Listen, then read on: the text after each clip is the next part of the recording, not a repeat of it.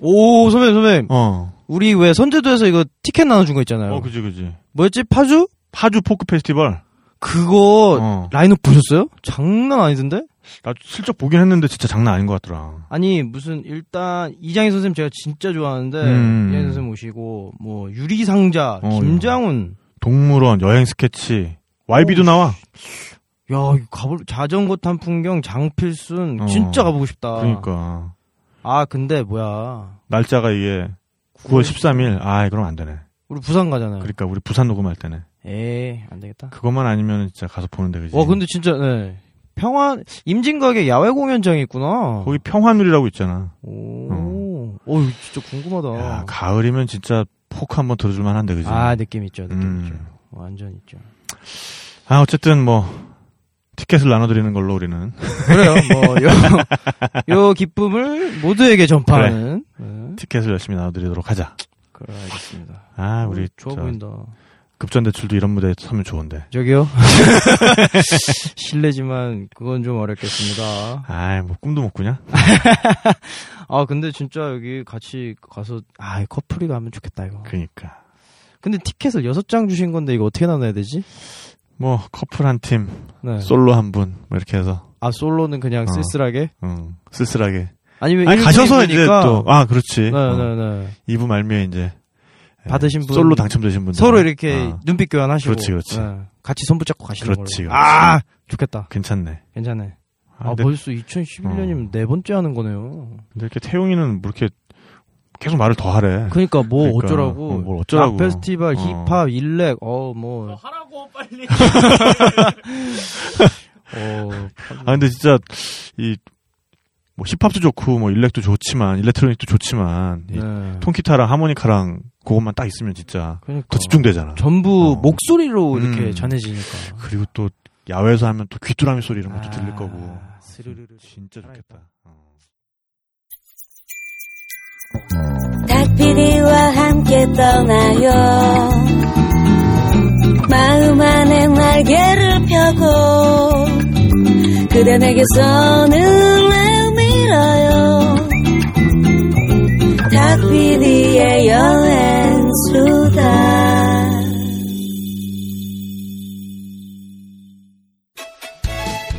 안녕하세요. 셀프 트래블 스위스 편의 저자 조한미입니다. 상상출판의 세계여행 가이드북 셀프 트래블 스위스 편을 모바일에서 편리하게 이용하시는 방법. 셀프 트래블 스위스 앱이 나왔습니다. 여행지의 관광정보 외에도 지피에스 기반의 맵, 자유로운 메모, 카메라 연동, 공유 기능까지 올인원 어플 셀프 트래블을 구글 플레이와 아이튠즈에서 지금 검색해보세요.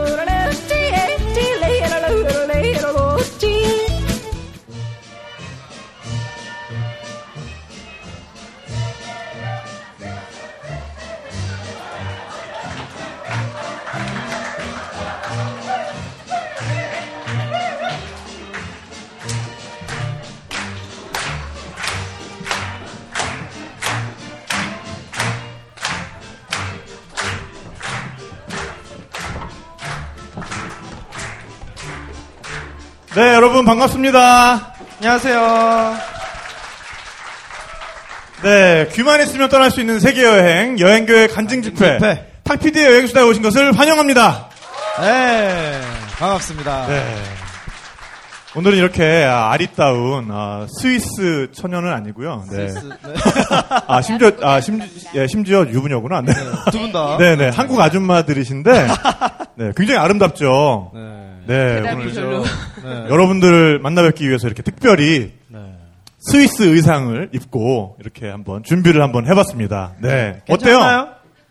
어때요? 네, 아니, 이 옷에 대해서 먼저 좀 설명을 좀 잠깐 부탁드릴까 봐요. 네, 아니 원래 근데 이 옷 입으면 이렇게 가슴이 좀 많이 노출이 되던데. 아, 제가 왜 이렇게 예. 야한 옷인데 원래 이렇지 않았는데 모유수유의 폐해로. 아. 이렇게 되었고요. 이게 네. 또 이제 얼마 전에 한지민 양이 스위스 네. 홍보대사인데 한지민 양이 직접 아, 입었던 옷입니다. 아, 근데 네. 한지민 양도 물론 이렇게 이렇게 뭔가 찝으셨을 것 같습니다. 네. 아니 그러니까 원래 스위스 분들이 이 옷을 입으시면 거의 이렇게 가슴이 한 절반 정도가 보일 정도로 이렇게 노출이 아우. 심한 옷인데 굉장히 단정한 옷으로 보여서. 네, 그렇군요. 네, 이거 사진 좀 많이 찍어서 우리 카페에 좀 올려주세요. 또 팟캐스트만 들으시면 어떤 옷인지 궁금해 하실 테니까. 네. 네. 그리고 이거 이쪽은 뭐 지금, 어, 네팔에서 오셨나요? 네. 저랑 청나라에서 오셨어요. 그러니까, 네네. 저희는 어떤 옷이든 아시화할 수 있는 능력을 아, 갖고 있기 때문에 네. 그러니까 지금 전명진 작가님하고 저하고 입은 옷은 남성 옷이고요. 아 그렇군요. 예, 그다음에 원미 씨가 입으신 옷은 여성의 옷이에요. 네, 네, 근데 네. 약간 이렇게 지역마다 네, 네. 옷 스타일은 거의 비슷하지만 네. 이렇게 리본이라든가 네. 그다음에 앞치마의 색깔, 치마의 색깔로 네. 그 칸톤의 그 색깔이 다 달라요. 아 칸톤이라 예. 그러면은 자치주의 자치주죠. 예, 주죠. 네. 예, 네, 여기 네. 말, 말로 이제 도 네. 도심도 하는. 제가 거죠. 입은 옷은 이거는 어디 목동 어, 빨리 뭔가 치즈 만들러 가야 될 것 같아요. 네. 발레주 쪽. 네, 발레주. 네, 아, 네. 네. 아, 지금 지역별로 이렇게 바지가 이렇게 가죽으로 된 반바지인데요. 네. 아까 화장실을 갔었는데 되게 불편하더라고요. 되게 민망한. 네. 네. 그러니까요, 그 이거. 의상을 이번에 스위스 관광청에서 협찬을 이제 받아왔는데요. 네. 얼마 전에 나 혼자 산다에 노홍철 씨 나오셨잖아요. 네. 노홍철 씨가 그대로 입었던. 그 아, 네. 네. 네. 네, 그렇군요. 맞더라고요. 네. 네. 어. 운이 생각보다 체구가 크지 않은가 봐요. 저한테 지금 완전 딱, 그래, 씨... 완전 핏이 완전히 지금 딱 제 옷 같은데. 노홍철 씨는 이제 특정 부위만 이렇게. 얼굴만 크니까. 아, 얼굴로 옷을 입는 건 아니에요. 네. 어쨌든 오늘 이 두 분을 모시고, 네, 스위스로 떠나볼까 합니다. 네. 네. 일단 앉으시죠. 앉으시죠. 네. 네. 자. 아, 왠지 이렇게 이 옷을 입으니까, 홀라라리, 홀라라리, 요이히, 홀라라리, 홀라라리, 요이히, 띠리리리, 요이히, 또이, 띠띠띠, 홀라리, 뭐, 뭐, 이런 거 할 것 같아. 네, 해야 될 것 같아. 아, 진짜 분위기 좋네요. 네. 어쨌든, 자기소개를 먼저 좀 네. 부탁을 드리겠습니다. 네, 참 빨리도 소개한다, 아, 그죠? 나이 순이죠? 네. 저는 이제 얼마 전까지 스위스 관광청에서 한 육 년 정도 근무했고요. 지금은 이제 뭐 스위스 대사관에서 불러주시면 가끔 파트타임으로 일도 하고, 네. 그 다음에 이제 번역 일 주로 하고요. 어, 제 아이가 지금 여섯 살이에요. 오, 도, 음, 벌써? 진짜요? 결혼한 한 지 한 십이 년 됐고요. 네. 그래서 한 열 살 되면 남미 여행을 쭉 같이 가서, 네. 그 다음에 책을 내려고 지금 요. 이제 공부하고 있어요. 네. 남미 전문가는 여기 또. 어, 네. 그러니까. 많이 부탁드릴게요. 네. 그때는, 네네. 알겠습니다. 네. 어, 성함이 맹현정입니다. 네, 반갑습니다. 네, 반갑습니다.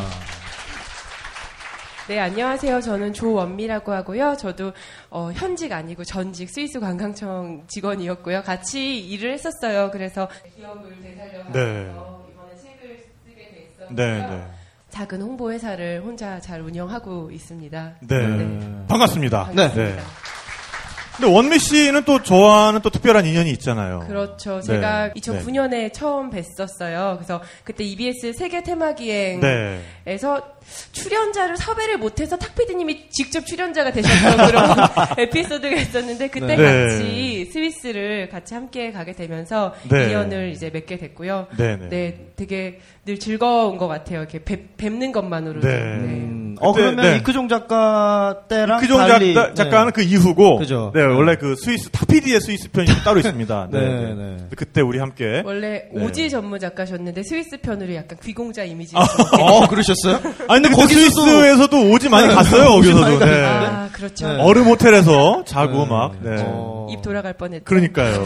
네. 어쨌든 그런 얘기도 오늘 네. 차차 해보는 걸로 하겠습니다. 네. 그렇습니다. 근데 이번에 두 분이 책을 쓰셨어요. 아, 요즘에 저자분들이 네. 많이 나오세요. 그러니까요. 네. 네. 그래서 오늘 또 이따가 또 책 선물을 또 드릴 건데 네. 에, 책에 대해서 좀 설명을 먼저 좀 해주시죠. 네. 이게 셀프 트래블이라는 브랜드. 네. 그러니까 마치 롤리플래닛이나 이런 어, 그렇죠. 여행서의 시리즈처럼. 셀프 트래블이라는 여행서가 있는데 여기에 스위스 편을 네. 이 두 분이서 오늘 쓰셨습니다. 우리 책만 있으면 스스로 갈 수 있다. 뭐 네, 뜻인가요? 네, 네.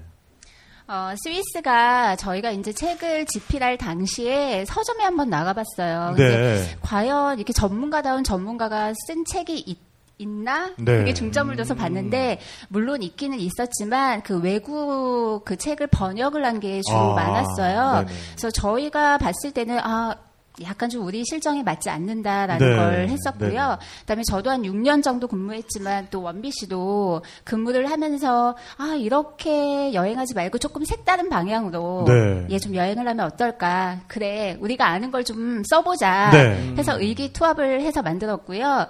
작은 마을까지 저희가 좀 소개를 더 하고 싶었지만 네. 약간 지면상 못한 부분이 좀 없지 않아 있어요. 네. 하지만 좀 자세하게 그다음에 여행하기 편하게 음. 저희가 아는 노하우를 여러분과 함께 나눈다는 그런 생각을 갖고 집필하게 됐습니다. 어, 그런 책 좋아요. 비법 어. 알려주는 건 네네네. 노하우 쏙쏙 나눠 먹는 그런 책. 대공전수. 네, 그러니까요. 네. 네. 근데 셀프 트래블에서 나왔잖아요. 네. 특별히 스위스가 셀프 트래블과 어울리는 측면 어떤 게 있을까요? 우선 굉장히 안전한 것 같아요. 아, 그렇죠. 네. 네. 예. 안전 뭐. 여성분들 혼자 여행 갈 때 만약에 엄마한테 아, 나 남미 한번 가봐야겠어. 라고 했을 네. 때 엄마들이 어떻게 과연 나올까요? 네. 얘 너 미쳤니? 네. 안 된다. 네. 거기는 잘못될 수도 있다더라. 음. 그렇게 하지만 엄마 나 스위스 여행 한번 갔다 올게요. 라고 하면 그렇게 말리시는 어머니는 안 계실 거예요. 네. 왜냐하면 굉장히 치안적으로도 굉장히 안전되어 있고 그 다음에 스위스라는 이미지를 딱 떠올리면 하이디, 하얀 눈, 그쵸. 산. 네. 네. 절대 범죄하고는 굉장히 먼 국가죠. 네.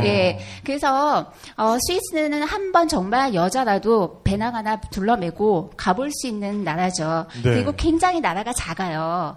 뭐 칠레나 미국, 뭐 캐나다 그런 거 같은 경우에는 엄청 뭐 비행기 타고도 멀리 가, 가겠지만 스위스는 고작 끝에서 끝까지 한 네 시간 정도밖에 네. 걸리지 않는 작은 나라거든요. 참고로 사만 천이백칠십칠 평방킬로미터. 아, 예. 오, 네. 한반도 면적의 오분의 일 정도 되는. 역시 오, 대단하시네요. 네. 예, 정말 똑똑하세요.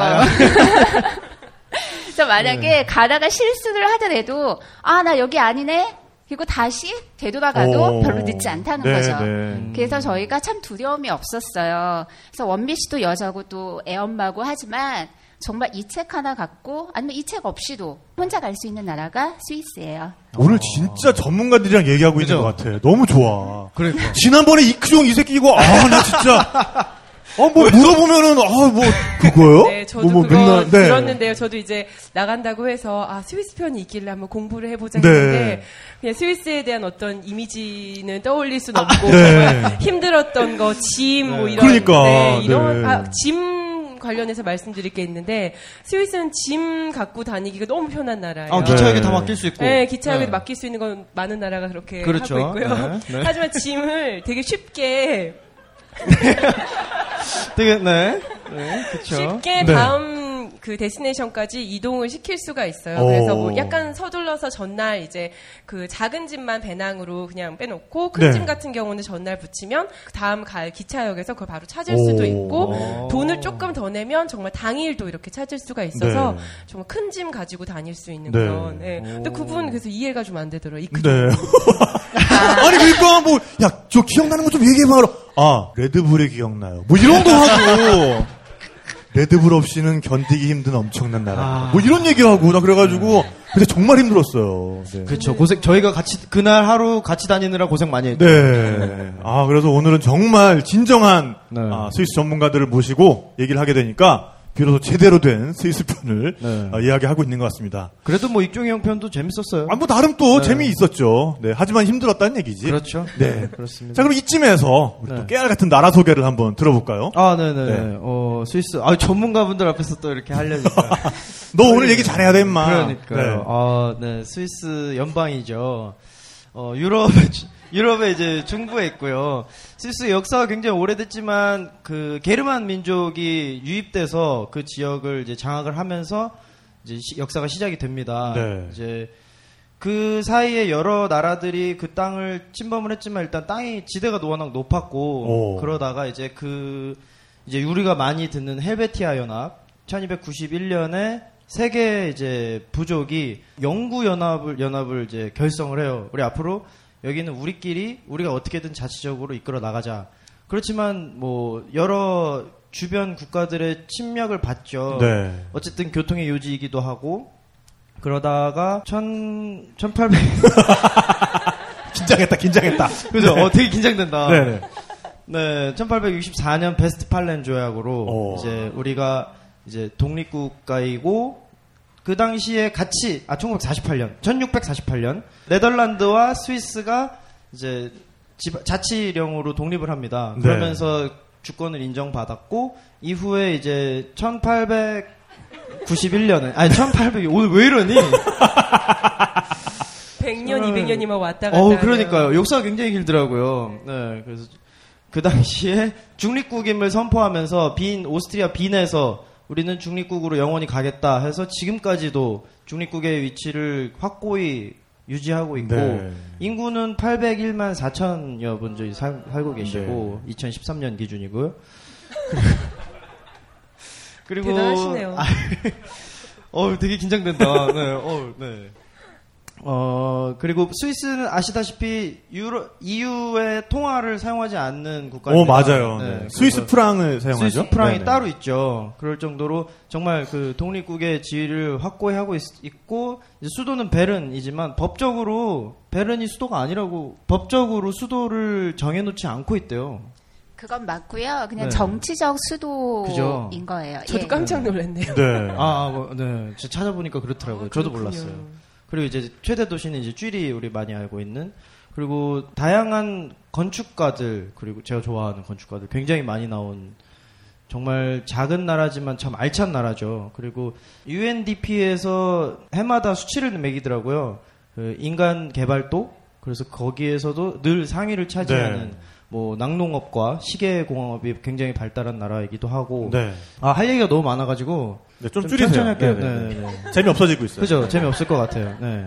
워낙 산이 높다 보니까 중간에는 이제 평지가 있고 이제 남부와 북부에 이제 고산지대가 있는데 남부에 이제 그 유명한 알프스가 있죠. 프랑스와 네. 이탈리아가 나눠 갔는데 그래서 겨울에 할 게 없어가지고 우리 임업을 많이 했고 농업을 많이 했는데 시계공업이 그렇게 해서 방에서 할 게 없어갖고 발달했다고 어. 그런 얘기가 있어요. 네. 맞는 얘기고요. 아무튼 굉장히 기술과 문화 그리고 예술 전반이 굉장히 골고루 잘 발달된 정말 아름다운 나라라고 할 수 있습니다. 네, 여러분 박수 부탁드립니다. 아. 오늘따라 이렇게 어휴, 또 어휴, 예, 어휴. 연도도 또 무지 많아가지고. 어, 근데 다, 다 맞나요? 저도 모르겠어요.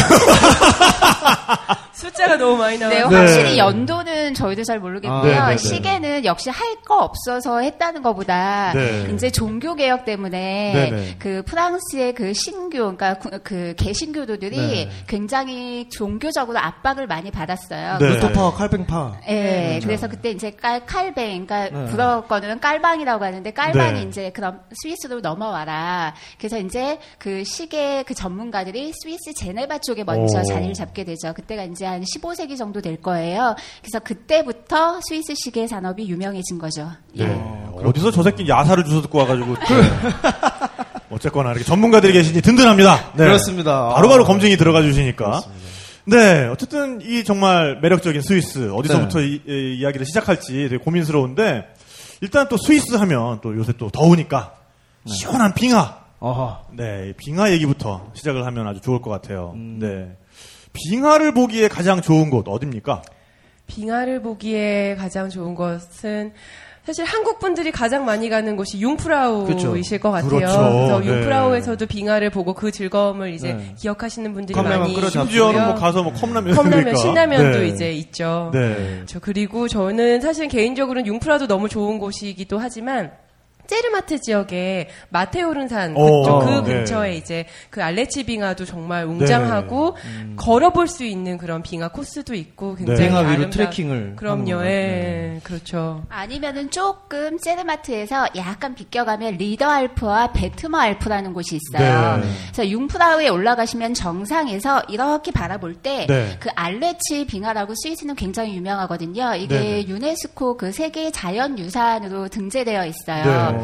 근데 그 융프라우 요흐에서 보면 첫 번째 시작하는 그 천미만 볼 수 있거든요. 융프라우 요흐. 예, 융프라우 요흐요. 전망대가 예. 있는 데죠. 예, 거기서는 네. 처음 시작하는 부분 약간만 볼 수 있지만 약간만 비껴 가셔서 리더 알프나 베트머 알프 쪽에 가시면 알레치 빙하가 시작하는 부분부터 거의 끝나는 부분까지 오. 굉장히 자세하게 보실 수가 있고요. 그다음에 좀 약간 뭐 금전적인 여유가 되신다. 그러시면 그 산악 가이드 고용하셔서 네. 그 알레치 빙하를 걸을 수도 있고 네. 중간중간 또 굉장히 작은 산장이 있어요. 그래서 네. 뭐 일 박 이 일 하셔도 되고 이 박 삼 일 하셔도 되고 네. 금전적 여유와 그다음에 자신의 그 육체적 상황을 좀 보셔서 그렇게 하이킹을 하셔도 될 거예요. 네. 아, 육체적 상황. 네. 네. 구체적 상황. 여러 상황이 아니다 그럴 네. 때는 이제 돌아오시면 되고요. 네. 근데 스위스 얘기는 지난번 이크종 작가 때도 그렇고 항상 네. 돈 얘기가 나오는군요. 어, 금전적 연계. 네. 네, 싸진 맞아요. 않죠. 네. 하지만 여기서 살짝 여러분들에게 좀 자랑질을 하자면 저는 그 비싸다는 네. 헬리콥터를 타고 아. 알레치 빙하 가운데 착륙을 해가지고 야. 그 위에서 한번 걸어봤습니다. 어, 아 그게 프로그램이 있나요? 프로그램이 프로그램. 있죠. 어. 네, 그때 우리 함께 했잖아요. 저와 함께 네, 하셨죠. 네. 아, 네. 네. 네. 근데 헬기 저는 헬기까지만 타고 빙하 그 투어는 네. 저는 그 위험하다는 관계로 이제 멀리서 지켜보기만 네. 네. 했죠. 네. 그럼 혼자 내려가서 걸어오셨어요? 아니 그 가이드랑 같이. 가이드랑. 네, 그 특별한 신발이 있어요. 음. 아. 약간 테니스 라켓처럼 생겼는데. 그걸 발에다가 신고서는 설신, 설상화. 네, 네, 네. 그래서 눈 위를 걸을 수가 있는 거죠. 오. 근데 그 알레치 빙하가 스위스에서 가장 큰 빙하죠, 거기가. 가장, 가장... 긴 빙하는 아닌 음. 걸로 알고 있어요. 네, 네. 근데 예. 거기 보면 그 빙하들이 만나는 광장이 있잖아요. 여러 방향에서 온 빙하들이 한 곳에서 이렇게 만나는 콩코르디아? 네, 네, 네. 아. 콩코르디아 광장. 그렇죠. 광장이라고 그래요. 광장이 네. 있죠. 네. 그곳을 걸으셨죠. 근데 그렇죠. 쉽게 그냥 뭐 돈이 있다고 그냥 헬기 타고 혼자 가면 절대 안 되고 여기는 네. 가이드가 꼭 있어야 되는 게 왜 크레바스들이 있잖아요. 그러니까요. 근데 네. 눈이 덮여 있어서 크레바스가 안 보여요. 그래서 앞에서 가이드가 먼저 가고 한 몇 미터 사이를 두고 걷는 거였죠? 한 한 사, 오 미터 정도 이렇게 어, 사... 밧줄을 연결해 가지고 묶어서 네. 하네스라고 네. 하는 어떤 이렇게 약간 네. 뭐 이런 네. 장비, 네. 네네네. 네. 네. 장비를 입고서는 사, 오 미터 정도를 떨어져서 걸어야 되는데 그 이유는 먼저 앞에 간 사람이 크레바스에 만약 빠진 경우에는 약간 여유를 두고 네. 뭔가 구조를 해야 되니까 당겨줄 수 있으니까. 네. 네. 그래서 네. 그때 한 사, 오 미터를 두고 가이드랑 걸으셨죠? 그런 거였군요. 저는 마음의 준비가 전혀 안 돼 있었는데. 앞에 사람 훅 빠지면은 그냥 나 훅 달려 들어갔을 텐데 아마. 네, 야, 넉넉히 네. 가다가. 그러니까 나 넉넉히 가고 있었어. 아. 그런 거였군요. 네. 그걸 진작에 좀 알려줬으면 좀 멀리 마음, 가시던데 마음의 준비를 좀 하고 걸었을 텐데. 네. 네. 어쨌거나 뭐 그때 비주얼상으로는 정말 설원에 저와 가이드밖에 없는 걸 야. 위에서 헬리콥터가 찍어. 빙빙 돌면서 찍었죠. 야, 멋있겠네요. 저도 진짜 살아오면서 그 정말 헬리콥터를 타고 빙하 위에 내려왔던 그 기억은 네. 진짜 잊을 수가 없는 것 같아요. 야, 네, 네. 그렇겠네요. 네. 어, 정말 알레치 빙하. 그 위에 또 전망대가 있잖아요. 있었나요? 네, 아, 우리 그때 왜 헬리콥터 타고 네. 바로 전망대로 이동해가지고 컵라면 네. 드셨나요? 네, 거기서 커피 한잔 했잖아요. 아, 그때 슈납스 카페 마셨다. 아, 아 그렇구나. 네, 맞다. 네. 아니, 애 낳고 나더니 이렇게 약간 제가 네. 자연뿐만이 아니라 제왕절개를 해가지고 이게 기억력이 가끔 왔다 갔다 좀 네. 이해해 주시기 바랍니다. 네. 여러분, 자연분만을 추천드립니다. 네, 자연분만이 좋습니다. 네, 근데 그때 어, 우리 같이 가이드 해줬던 분 이름이 피터. 피터라는 네. 정말, 정말 멋지게 생긴, 누가 봐도 산 사람인 이런 분이었어요. 네. 근데 이런, 그분께서 좀 그런 얘기를 하시더라고요. 아마 내가 이 알레치 빙하의 이런 웅장한 모습을 봤던 마지막 세대가 아닐까 싶다. 음. 아, 녹아서요? 네, 왜냐면 네, 알레치 빙하도 계속해서 줄어들고 있거든요. 아. 네. 그러니까 그분이 그때 그 말씀하시면서 멀리 저기 저 산장을 봐라. 저 산장이 원래는 높이가 굉장히 이렇게 높았나? 나 안 했나? 네? 굉장히... 이봐요, 이봐요. 전문가잖아. 아, 그 정도는 헷갈릴 수 있어요. 높이. 네, 네, 네. 근데 뭐 어쨌든 높이가 너무 달라졌다고. 네. 한 진짜 십 년 전, 자기가 몇십 년 전부터 가이드를 시작했는데 지금하고 보여지는 높이가 너무 다르다. 네. 아, 그러면서 그 높이가... 지구 온난화 때문에 그렇죠. 빙하가 너무 녹아가지고, 예, 그런 안타까운 얘기를 네. 하시더라고요. 그리고 네. 사실은 스위스가 만년설로도 많이 유명하긴 한데, 네. 실제로 만년설을 즐기러 뭐, 몽블랑, 그, 몽블랑은 프랑스거든요. 여보세요. 네, 죄송합니다. 네. 그거 되게 싫어해요. 아, 전문가들 나왔단 말이에요. 막 던지면 안 됐단 말이야. 네, 그 몽블랑 네. 저희 그래서 그냥 일례로 호텔에서 네. 몽블랑이라는 그런 행사를 하면 디저트가 있어요. 그럼 하얀 이제 크림 케이크인데 거기에 뭐가 똑 하는 그게 몽블랑인데 아, 저희는 호텔 관계자한테 이름을 바꿔달라고 해요. 이거 마테오른으로 바꿔주세요. 이렇게 어, 말씀을 드릴 네. 정도로 민감한 부분이에요. 아, 네. 큰 실수. 네, 그러니까. 아, 제가 근데 무슨 얘기 하려다가 만년설. 스위스 만년설. 아, 어, 만년설. 네, 네, 네. 이게 불안불안한데. 네. 네. 아, 만년설이 많이 녹고 있어요. 그래서 네. 심지어 이제 그 스키장이나 리조트를 운영을 해야 되잖아요. 물론 어. 만년설도 있지만 네. 눈을 인공 눈을 실제로 막 돌리기도 해요. 어, 그래요. 네. 스위스에서 네. 중간 중간 올라가시다 오. 보면 이렇게 작은 인공 호수가 굉장히 많아요. 네. 그래서 저는 아 이렇게 산 중에 호수가 많지 여기서 낚시하나 여기 너희 양어장 있니? 그랬더니 어. 그게 아니고 겨울에 눈을 만들어야 되기 때문에 네. 이렇게 평상시에 좀 물을 아, 좀 보여놨다가 재설기를 통해서 덮어놓는데요. 겨울에는. 오, 네. 그러니까 그 정도로 굉장히 온난화 때문에 심각하고요. 그다음에 융프라우 요후 올라가시다면 그 중간역에 아이거 글래처라는 역이 있어요. 네, 그래서 네, 네. 천팔백 년대 후반대 사진을 보면 바로 그 앞에까지 빙하가 있거든요. 네. 근데 지금 봐서는 몇 킬로미터가 떨어진 곳에 음. 저희가 빙하를 볼 수가 있어요. 네. 그만큼 지구 온난화가 심각해져서 이렇게 삼천 미터 높이 올라가는 곳에도 빙하가 없어진다는 음, 거죠. 예. 근데 스위스에서는 어쨌든 빙하가 대단한 관광 자원이잖아요. 그래서 빙하를 주제로 할 수 있는 여러 가지 체험들도 있고. 진짜. 네, 그리고 뭐 기차 같은 걸 보, 타면서 빙하를 감상할 수 있는 글레이시어 특급 뭐 이런 것도 있잖아요. 그죠? 음... 네, 빙하 네. 특급이 있죠. 네, 네, 네, 네. 예, 빙하 특급은 어 특급인데 어 세계에서 가장 느린 특급이에요. 아, 세계에서 거기서, 가장 느린. 네, 느린 아, 이름이 익스프레스인데. 익스프레스인데. 네, 네, 네. 그래서 아. 타게 되면 그 코스대로 다 가게 되면 일곱 시간이 걸려요. 오. 제르마트에서 시작해서 제르마트가 한 남서쪽에 네. 있는데 네. 이제 그 동쪽 아래로 있는 남동쪽으로 이탈리아 티라노까지 그게 이어져요. 네. 근데 그 노선을 타고 가면 정말 빙하들 그리고 구십 몇 개의 터널이었죠? 구십이 개의 터널과 이백구십일 개의 다리를 건너야 네, 건너셔야 돼요. 네. 그래서 이게 막 빙빙 도는 코스도 있고 그래서 내가 기차 여기서 이렇게 앉아 있고 저 앞쪽에 친구가 있으면 친구 얼굴이 저쪽에서 이렇게 보이는 그런 네. 코스도 있고 아 기차가 이렇게 급격하게 꺾어져서요? 네네네. 아 그러니까 그건 아무래도 높은 경사를 올라가다 보니까 그렇죠. 그런 식으로 그렇죠. 뭐 지그재그를 한다든지 네. 그래서 유네스코에 지정된 구간 조, 자체가 있어요. 네. 그게 되게 기술적으로 옛날에 지어졌는 그 구간을 놨는데도 그게 뭐라 해야 될까?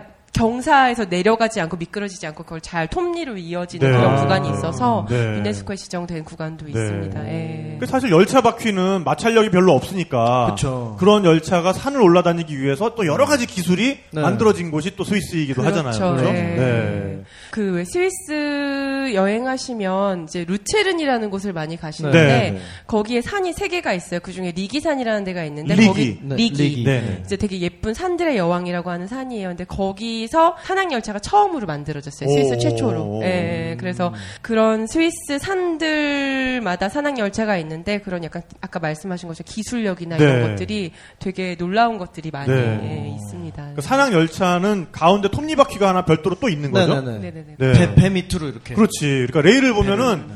중간에 이렇게 톱니가 하나가 쭉 있어요. 또 제삼의 레일이. 네. 그래서 거기에다 톱니를 걸어서 그게 뒤로 미끄러지지 않게 이렇게 네. 해가지고 산을 올라가는 건데 정말 그런 산악열차가 눈을 헤치고 올라가는 그 풍경만 봐도 너무너무 아름답잖아요. 맞아요. 아무 데나 네. 찍어도 사실 그림이죠. 네. 네. 그렇죠. 뭐 그냥 스위스가 아무 데나 이렇게 찍어도 엽서라고 네. 하는 말이 그냥 하는 말은 아닌 것 같아요. 저도 사진을 진짜 못 찍는데 이상하게 스위스에서 네. 뭐 이렇게 찍으면 맞아요? 네, 원민 씨가 그때 찍은 사진 다 날랐어. 아, 에이, 그때 주신 사진 보니까 만만치 않으시던데. 아, 저는 그래도 노출은 맞아요, 대충. 노출은 네, 노출이 다 날랐어. 노출이죠, 아. 그쵸. 네. 제가 자동을 써가지고. 다 귀신 됐어 얼굴이. 그래도 네. 되게 좀 예쁘지 않았어요. 이렇게 전체적으로 풍경. 아, 예뻤겠구나라는 그런 상상력은 발휘. 아, 상상화를 네, 만들어주셨고요. 네, 네, 네. 아, 근데 진짜 거짓말이 아니고 스위스 가면 전명진 작가님 될 수 있어요. 네. 아, 예. 그렇군요. 그러니까 저도 그렇게 잘 찍는 사람이 아닌데 제가 여태까지 쓰던 그 카메라가 망가진 거예요. 이번에 네. 스위스 취재 여행 가야 되는데 그래서 막 동생한테 전화했어요.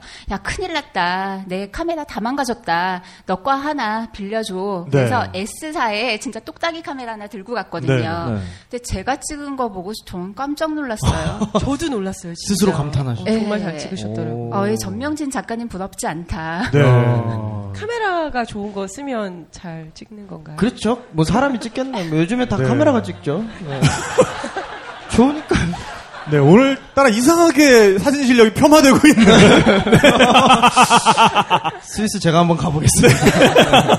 넌 네가 네가 스위스 가 그냥 그냥 그대로 전작 간 거잖아. 제가 그러네요. 그러니까, 그러니까. 제가 가도 전작. 네, 네, 네. 남들이 가도 전작가. 네, 남. 아... 네가 가면 그냥 전작가. 그러네요. 가지 네. 말아야겠다. 안 돼.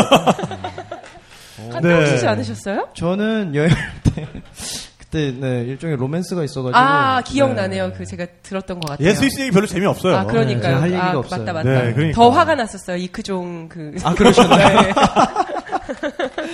죄송합니다. 네. 네. 네 산악 열차 얘기를 하고 있었는데 네. 그 체르마트에서 산악 열차를 또 탈 수가 있잖아요. 제르마트에서 고르노그라트. 네, 네, 그러니까 제르마트를 조금 소개를 좀 드려볼게요. 네네. 제르마트는 휘발유 차량이 들어갈 수 없는 청정 오, 맞아, 맞아. 이제 마을이에요. 네. 그래서 오. 거기 가면은 너무 귀여운 전기 자동차가 다녀요. 네네. 그래서 그거 자체가 헉, 뭐야 여기 지금 우리 그 살아있는 이, 이 현대 문명이 맞나라는 생각이 또 드는데 네. 또 법적으로 되게 철저하게 옛날 가옥만 유지를 하, 시키고 있어요. 예쁘. 건물이 네네. 현대 건물이 없어요. 그래서 음. 딱 보면은 어, 무슨 동화 속에 내가 와 있는 것 같아라는 음. 네. 그런 마을인데 어, 제르마트가 또 유명해진 이유는 사실은 마테오른산 때문이거든요. 맞아요. 음, 네. 근데 마테오른산이 뭐 아시는 분은 아시겠지만 설명을 좀 들으면 왜 파라마운트사 영화 네. 그 로고에 이렇게 이렇게 해서 별 띵띵띵띵 있잖아요. 그게 네. 마테오른산을 네. 보고서 이제 만들어진 로고인데 마테오른산이 이제 그거를 보기 위해서 그리고 옛날에는 마테오른산을 사람들이 정복하기 위해서 네. 이제 제르마트를 많이 찾았어요. 근데 네. 지금은 이제 어 이제 관광으로도 많이 개발이 돼서 사람들이 많이 찾아오는 곳인데 이 마테오른산을 즐기기 위한 세 가지 방법이 있어요. 네. 그래서 한 가지는 마테오른산과 가장 가까운 전망대인 마테오른 글레이셔 파라다이스에 올라가는 방법이고요. 네. 근데 그거는 케이블카를 타고 올라가게 네. 돼요. 그리고 이제 그 아까 빙하 말씀하셨는데 그 빙하를 아름답게 보고 마테오른 적정선에서 예쁘게 사진도 찍고 멋지게 이제 관람할 수 있는 방법은 고르노그라트라는 곳을 올라가는 건데 네. 그게 말씀하신 그런 톱니바퀴 열차로 네. 이제 올라가게 음. 되는 거고요. 네, 네. 그리고 또 하나는 약간 마테오른 산을 둘러싸고 있는 어떤 예쁜 호수라든지 약간 조금 이지 하이킹을 원하는 사람 분들한테는 이제 그 수네가 파라다이스 네. 그, 그 방향으로 가는 이제 또 지하철 같은 게 있어요. 그 오. 그래서 되게 마테오른 산과 제르마트를 즐기실 수 있는 방법이 이렇게 되게 다채로워요. 이 작은 마을에서도 톱니바퀴, 케이블카, 그러니까. 지하철 뭐 이렇게 되게 네. 다양해서. 예. 더군다나 제르마트는 동계 스포츠의 어떤 메카 아닌가요? 동계 스포츠의 메카 생머리치입니다. 아 생머리치. 네. 야, 오늘 컨셉 괜찮다. 그냥 이게 약간 이렇게 막, 예. 막 던져볼까요? 예, 예, 예, 아, 근데 제르마트도 정말 훌륭한 곳인데 네. 그러기엔 너무 작아요. 정말 어... 제르마트 아까 맹 작가님이 말씀하셨지만 스위스는 이제 그 기차역에서 내려서 마을 하나 이렇게 작은 마을 같은 게 도는 게 한 뭐 삼십 분, 한 시간이면 다 도는 경우가 많은데 네. 제르마트 같은 경우도 기차역에서 내려서 그 제르마트 마을 끝까지 이제 그냥 직진으로 이동하면 한 한 삼, 사십 분 정도면 돼 왔다. 네. 편도로는 갈 수 있을 정도의 작은 사이즈라서 네. 이제 뭔가 열고 싶어도 이제 못 열지만 우리나라 같은 경우에 이제 여름에 눈이 없다 보니까 스노우보더들 그들이 네. 여름에 전지 훈련을 많이 이제 네. 마테오른산 네. 쪽으로 네. 가죠. 네. 네. 그런 그래서, 의미에서 전지 훈련. 네. 그래서 네, 저는 그걸로 네. 네. 오늘 오늘 오늘 그렇게 계속 한 끗 차이로 빗나가는 컨셉으로 가. 네. 네. 모르니까. 어. 왜냐면 제가, 제가 네. 대학 때 스노우보드 선수 생활했는데 진짜요. 네, 꿈이었거든요. 네. 제르마트 가는. 게. 오, 네. 굉장히 많이 가세요. 그리고 저 같은 저는 굉장히 이렇게 기구 뭐 이렇게 스키라든가 스노우보드 그런 걸 타는 걸 굉장히 두려워해요. 그래서 음. 저는 제 두 발만 믿는 사람이에요. 네. 네. 발에 뭐가 달리는 게 이제 네, 달려 있는 건 절대 아. 하지 않아요. 그래서 그냥 신발 신고 그냥 무작정 걸어 다니는 걸 굉장히 좋아하거든요. 근데 한 구월 정도부터 한 시월 초 정도까지는 굉장히 하이킹을 하기 좋은 오, 곳이 또 제르마트예요. 네. 저는 약간 좀 낭만적인 타입이라서 이제 약간 이렇게 낙엽을 밟으면서 걷는 걸 되게 좋아하거든요. 아. 근데 한 구월 말 정도에 가시면 그 제르마트에 있는 산에 올라가시면 그 소나무의 그 잎들이 다 이렇게 금빛으로 변해요. 오. 그래서 금빛으로 변하다가 날씨가 조금 더 추워지면 다 땅빛으로 깔려요.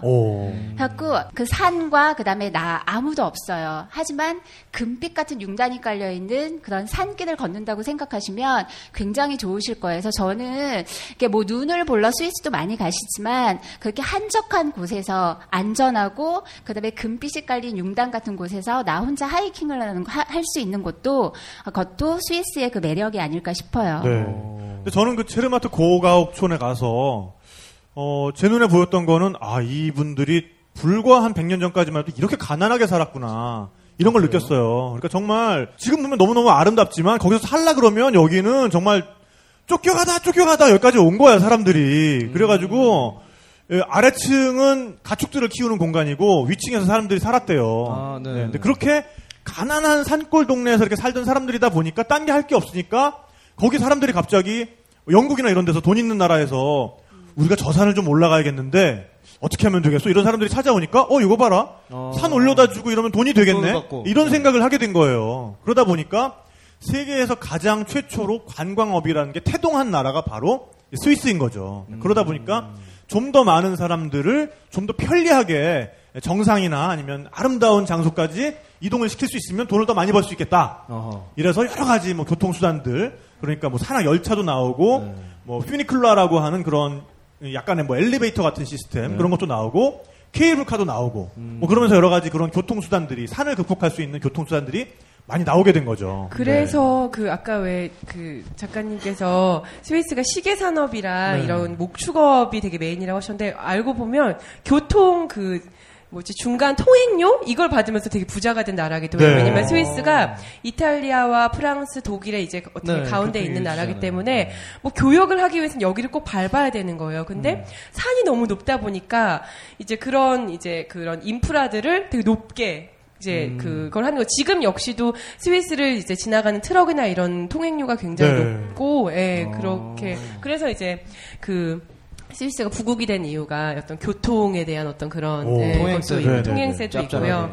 네. 이거 여관업이 함께 발달됐겠죠. 지나가야 되니까. 근데 저는 체르마트 가면 그렇게 네. 좋은 자연 환경도 있지만 그 산을 위에 올라가셨다가 좀 이렇게 불의의 사고를 당해서 그 묻힐 수밖에 없었던 그런 어, 분들도 네. 있잖아요. 음. 그래서 체르마트 이렇게 그 구시가지 한가운데 가시면 마우리티우스라는 교회가 있어요. 네. 그래서 그 주변으로 해서 굉장히 아름다운 공동묘지가 많거든요. 네네. 그래서 저는 좀 상상을 할 수 없었던 게 그냥 마을과 공동묘지가 너무나 가깝게 있어요. 그것도 굉장히 어. 아름답게. 네. 그래서 이분들은 누구야? 라고 물어봤을 때 아, 마테오른을 올라다가 올라갔다가 잘못되신 분들의 묘지도 있고 그분들을 서포트하기 위해서 갔던 체르마트 주민들도 있어. 음, 맞아요. 라고 말을 하시더라고요. 네, 거기 가이드 묘역도 따로 있어요. 맞아요. 네, 사실은 오. 그분들이 오늘의 스위스를 만든 분들이니까. 그러네요. 네, 그런 분들을 또 기리는 그런 묘역이 따로 있고요. 음. 어, 그리고 거기서 이제 고르노그라트 반. 그러니까 반이라는 게 기차란 뜻이죠? 네. 네. 네 그러니까 그렇죠. 고르노그라트 반이라는 산악 열차를 타면 정말 아무것도 없는 정말 이렇게 아웃 오브 노웨어에다가 네. 떨궈놓고 가잖아요. 거기 이글루도르프라는 게 있잖아요, 거기에. 그렇죠. 고르노그라트 중간에 가는, 이제 중간역, 로텐보덴이라는 데랑 네네네. 가까운 곳에 이글루 빌리지가 있는데, 네. 이글루 빌리지가 그냥 쉽게 말하면, 눈으로 된 호텔이에요. 이 호텔은, 음. 어, 한 시월 정도부터 이제 만들기 시작해서 한 오월 정도까지만 이제 유지가 될 수밖에 네. 없는. 아, 여름이 되면 녹으니까. 모든 게 다 얼음이에요. 들어가면은 뭐 정말 침대도 얼음이고 화장실 여기 그 변기 커버도 얼음이고. 어, 그건 네. 좀 그렇다. 아, 변 좌는 나무야. 아, 아 나무 맞다 나무였다. 네. 그것만. 그것까지 얼음이 이상하잖아. 그러니까. 어, 깜짝 놀랐네. 녹잖아 그러면. 네네네. 그러니까, 네, 네. 그래서 딱 방에 들어가면은 그냥 뭐 침낭 만약 삼인실이다 그럼 침낭이 세 개 띡 놓여 있어요. 네네. 네. 그리고 약간 신혼부부다 그러면은 약간 융탄 이렇게 그 털 같은 네, 거 있잖아요. 네, 네. 그거 아. 하나 놓여지고 침낭이 놓여져 있는. 네. 그러니까 되게 재밌는 그 얼음 호텔이 있어요. 그래서 네. 그게 만드는 게 되게 재밌더라고요. 그러니까 먼저 큰 풍선을 만든대요. 그, 그 만들고 싶은 모양, 그 사이즈만큼의. 네. 그래서 그 풍선을 놓고 이제 한 땀 한 땀 이제 얼음으로 이렇게. 그 벽돌처럼 쌓는 거예요. 이글루처럼. 그래서 그게 한 칠천이백 시간이 하나 만드는데 걸린다고 오. 하더라고요. 오. 그래서 스위스에 아무래도 이제 얼음 호텔이다 보니까 눈이 많고 얼음이 많은 곳에 있어요. 그래서 체르마트 한 곳 있고 네. 또 밑에 아까 생모리츠 근처에 다보스라는 그런 곳도 어, 있고요. 네. 뭐 티틀리스라는 곳도 있고. 네. 그래서 한 네 다섯, 다섯 군데 정도 있는 걸로 알고 있어요. 네. 네. 그러니까 안에다 풍선을 넣어놨다가 그 위에 얼음들이 딱 굳어지면 풍선에 바람을 빼버리면은 그 얼음만 남는 거네요. 네. 그렇죠. 네. 네. 네. 근데 그 신혼부부 방은 진짜 조심해야겠다. 너무 열기가 뜨거워지면 아. 또 녹, 녹잖아. 지붕이 막 떨어지고. 네, 그러니까 지붕이 떨어지고 막. 근데 저는 약간 뭐라 해야 될까? 안 친한 커플이 결혼한 경우, 그러니까 연애 기간이 짧은 네. 신혼부부들에게 네. 좀 추천해주고 싶은 아. 게 아, 너무 추워서 아, 추우니까. 같이 이렇게 서로의 약간, 체온을 음, 그렇죠. 느끼면서 잘 수밖에 없으니까. 그렇죠. 네, 너무 네. 로맨틱하죠. 그리고 네. 그 야외 자쿠지 스파도 있어요. 오, 저 그거 했잖아요. 여기 경험해 보신 분 한 분 네. 계시죠. 오. 네, 그게... 좋으셨어요? 어. 아니, 그러니까, 네.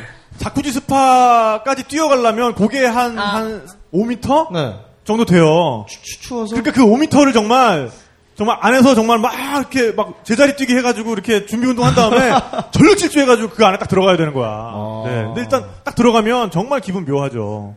그러니까 머리는 네. 시원하고 시원한데. 저 멀리 네. 마테오른 산이 보이고 네. 새벽별이 정말 막 쏟아질, 어. 쏟아질 듯이 보이고 근데 밑엔 뜨겁고 네. 얼마나. 그러니까 네. 시원하진 않아요. 막 이렇게 머리 쪼개질 것 같고. 머리... 머리 이렇게 다 얼어가지고 이렇게. 아, 그렇게 추워요? 부러지면 다 부러질 것 같은데. 네. 아, 머리카락 오는구나. 네네네. 아. 근데 아래쪽은 또 훈훈하니까. 네. 그래서 아. 일단 뭐 그러네요. 카메라가 찍으니까 이렇게 미소를 지어보였는데. 네. 그거를 사실 탁 피디님이랑 갔었는데 네. 저희가 그 찾는 길을 되게 헤맸었어요. 맞아요. 네. 사실은 가는 네. 길이 로텐보덴에서 내려서 가는 게 아니었어요. 아, 그랬어? 어. 아, 이제는 나한테 그 얘기, 그 얘기를 그때 안 했어. 그러니까 몰라. 몰라. 이거 뭐야, 이거 가이드가. 그러니까 고르노그라트 네, 네. 가기 전역이 로텐보덴인가 그래요. 근데 네. 로텐보덴에서 제일 가까웠기 때문에 우리가 내려서 그냥 걸어간 건데, 네, 원래는 네. 그 저, 전역에서 내려서 일반 이제 여행객분들은 그 여행 투어를 신청을 하면은 가이드가 거기 밑에, 네. 밑에 여기에 있는 호텔의 로비에서 만남의 장소가 네, 있더라고요. 네. 아. 그래서 거기서 이제 백패킹만, 제르마트에 이제 큰 짐은 놔두고 기차를 타고 거기 내려가지고 백패킹만 가서 사람 그 가이드랑 같이 이제 로텐보덴에 거기 있는 이글루 빌리지까지 이동하는 게 네. 원래의 코스더라고요. 네. 그래서 저희가 헤맨 거 아니에요 그때. 길을 잘못 들어가지고 스키 슬로프로 간 거예요. 그 원래 길을 못 가고. 아니 그때 나한테 뭐 길 잘못 들었다는 얘기는 딱히 안 하고 난 당연히 나 그렇게 가는 건 줄 알았지. 어, 저도 몰랐어요. 잘못 네. 들었는지. 그냥 먼 줄. 네네 그러니까요. 어, 네. 그냥... 여기 분 여기 분들은 다 이렇게 참 대단하시구나. 네. 어, 이 정도는 치, 치즈 많이 먹어서 저, 되게 힘이 센가? 어. 이렇게 생각하면서. 그래서 그러니까 기억에 워낙 시간 그, 잘 지키니까. 그렇죠. 근데 제, 제가 그때 뭐 길을 헤맸는데 스키 슬로프에서 이렇게 미끄러져 내려왔던 걸로 그러니까요. 제가 기억해요. 네. 그죠? 완전 잘못 들었었죠. 아, 갑자기. 그럼 어쨌거나 근데 뭐 촬영하기에는 아주 네, 병맛 같고 좋은. 아, 네. 그러네요. 네, 네. 스위스 오지 전문가. 네네. 네. 어. 네. 또 이글루도르프 얘기를 또 이렇게 해봤고 아까 말씀하신 것 중에. 마터호른을 어, 정말 가까이서 지켜볼 수 있는 전망대가 있죠. 거기가 거기가 클라이너 마테오른인가요? 원래 클라인 마테오른이라는 네. 옛날 이름이 있었어요. 클라인이라는 뜻이 작은이라는 네. 지금요 그 이름은 쓰고 있고요. 쓰는데 네. 그 이제 이름이 약간 작은 느낌이니까 좀 네. 이게 아, 왜냐면 없어 보일까봐. 응, 없어 보일까봐. 그러니까 운영하는 아, 회사에서 아, 아, 클라인 너무 스몰 작다 아. 좀 이미지가 안 좋다. 그쵸. 그래서 약간 이름을 바꿨죠. 마테오른 네. 글레이셔 파라다이스. 아 파라다이스. 파라다이스를 바꿨고. 너무 거창하게 바꾸셨네. 근데 실제로 모양을 보면 마테오른 산이 이렇게 삼각형으로 네. 생겼는데 클라인 마테 마테오른도 정말 조그만 정말 마테오른처럼 네. 생겼어요. 음. 네. 거기까지는 어, 케이블카로 이동을 하죠. 네, 케이블카로. 네. 네, 네. 정말 거기 갔더니 그때 마테오른을 둘러싸고 이렇게 운하, 운해가 펼쳐지더라고요. 네, 약간 비하인드 스토리인데 네. 저 그러니까 저희가 관광청에 있다 보면 되게 연예인분들하고 굉장히 많이 가요. 네, 그래서 네. 요 뭐 최근엔 뭐 노홍철 씨가 다녀오고 했지만 이렇게 얘기해도 되나요? 네, 네, 맞습니다. 우리 그런 얘기 좋아해요. 네, 네.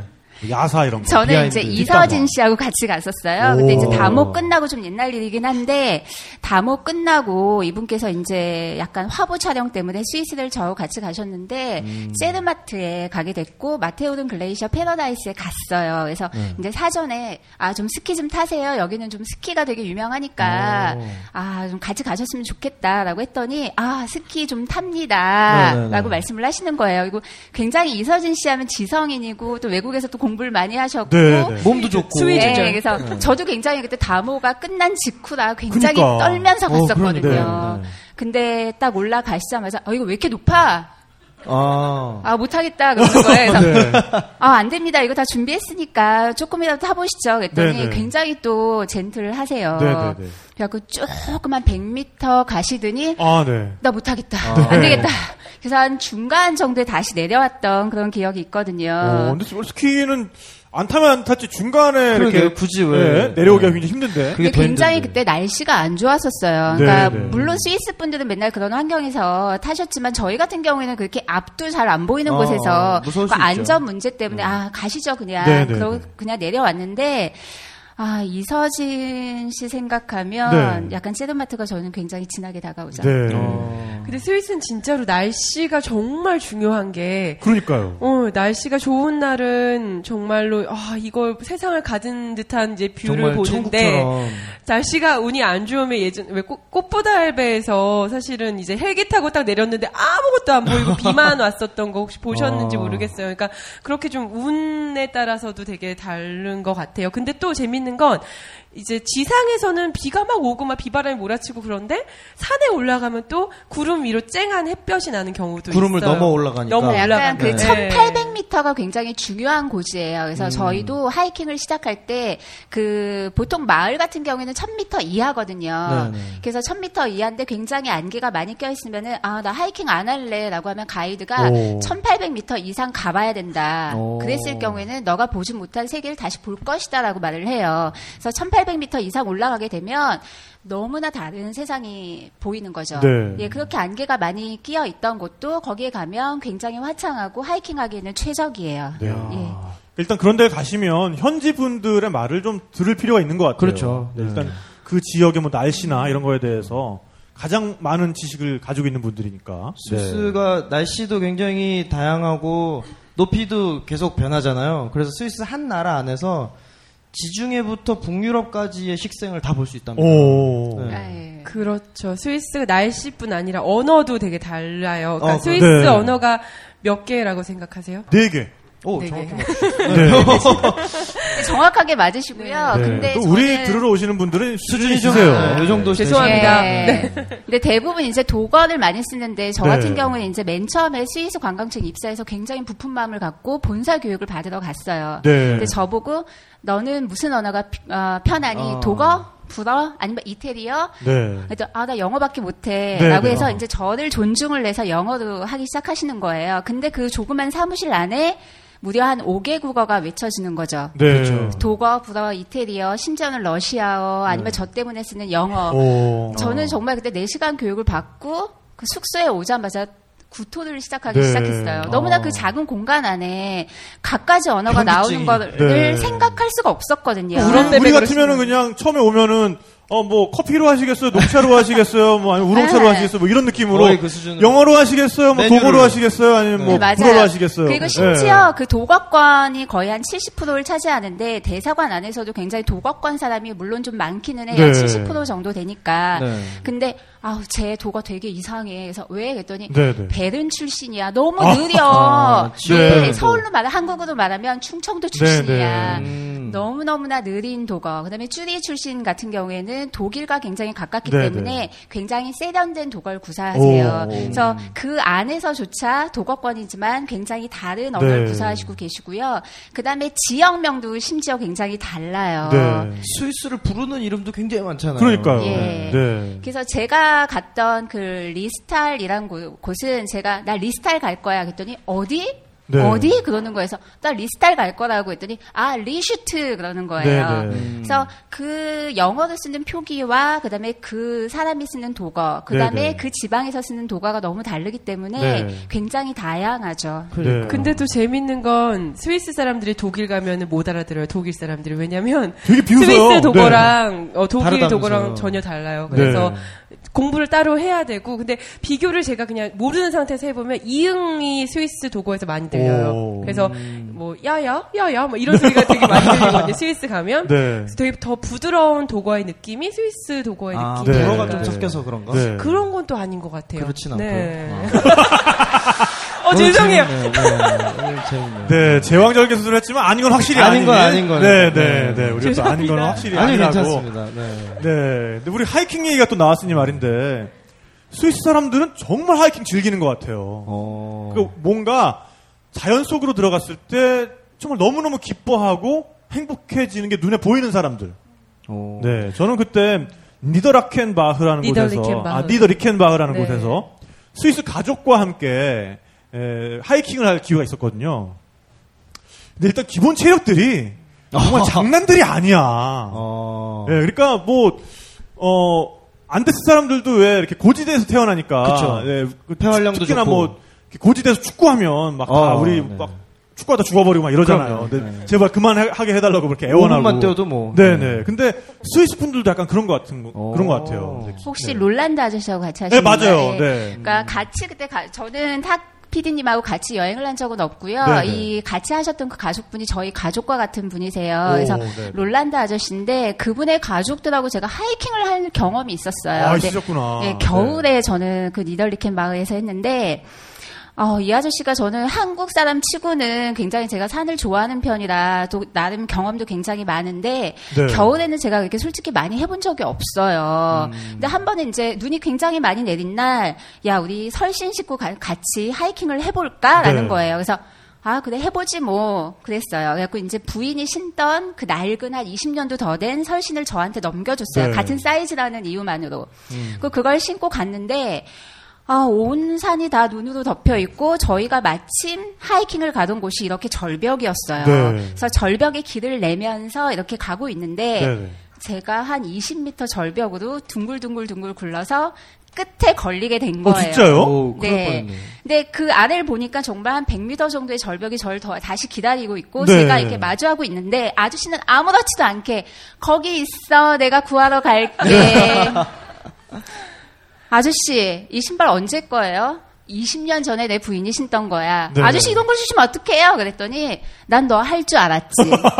어... 그래서 나 죽었으면 어떡할 뻔했어요? 그랬더니, 아, 괜찮아. 레가 부르면 돼. 레가라는 게 그 헬리콥터 구조대예요. 네, 네. 레가 부르면 되지. 그래서 우리 레카차 부르듯이. 네네. 네. 어... 그러니까 아무렇지도 않게 그렇게 말씀하셔서, 아, 이분들한테 하이킹을 한다고 얘기했을 때는 나의 실력이 어느 정도인지는 얘기를 해야겠다라는 네. 생각을 그다음부터는 아, 했어요. 진짜 그분들은 너무 생활이니까 어... 너무 당연한 거예요. 그 정도 난이도가. 어... 그때 제가 갔을 때는 심지어 어, 자기 아들, 딸, 사위들까지 다 모인 가족 모임을 네. 그 산장에서 한 거예요. 그 둘째 사위가 네. 사냥하세요.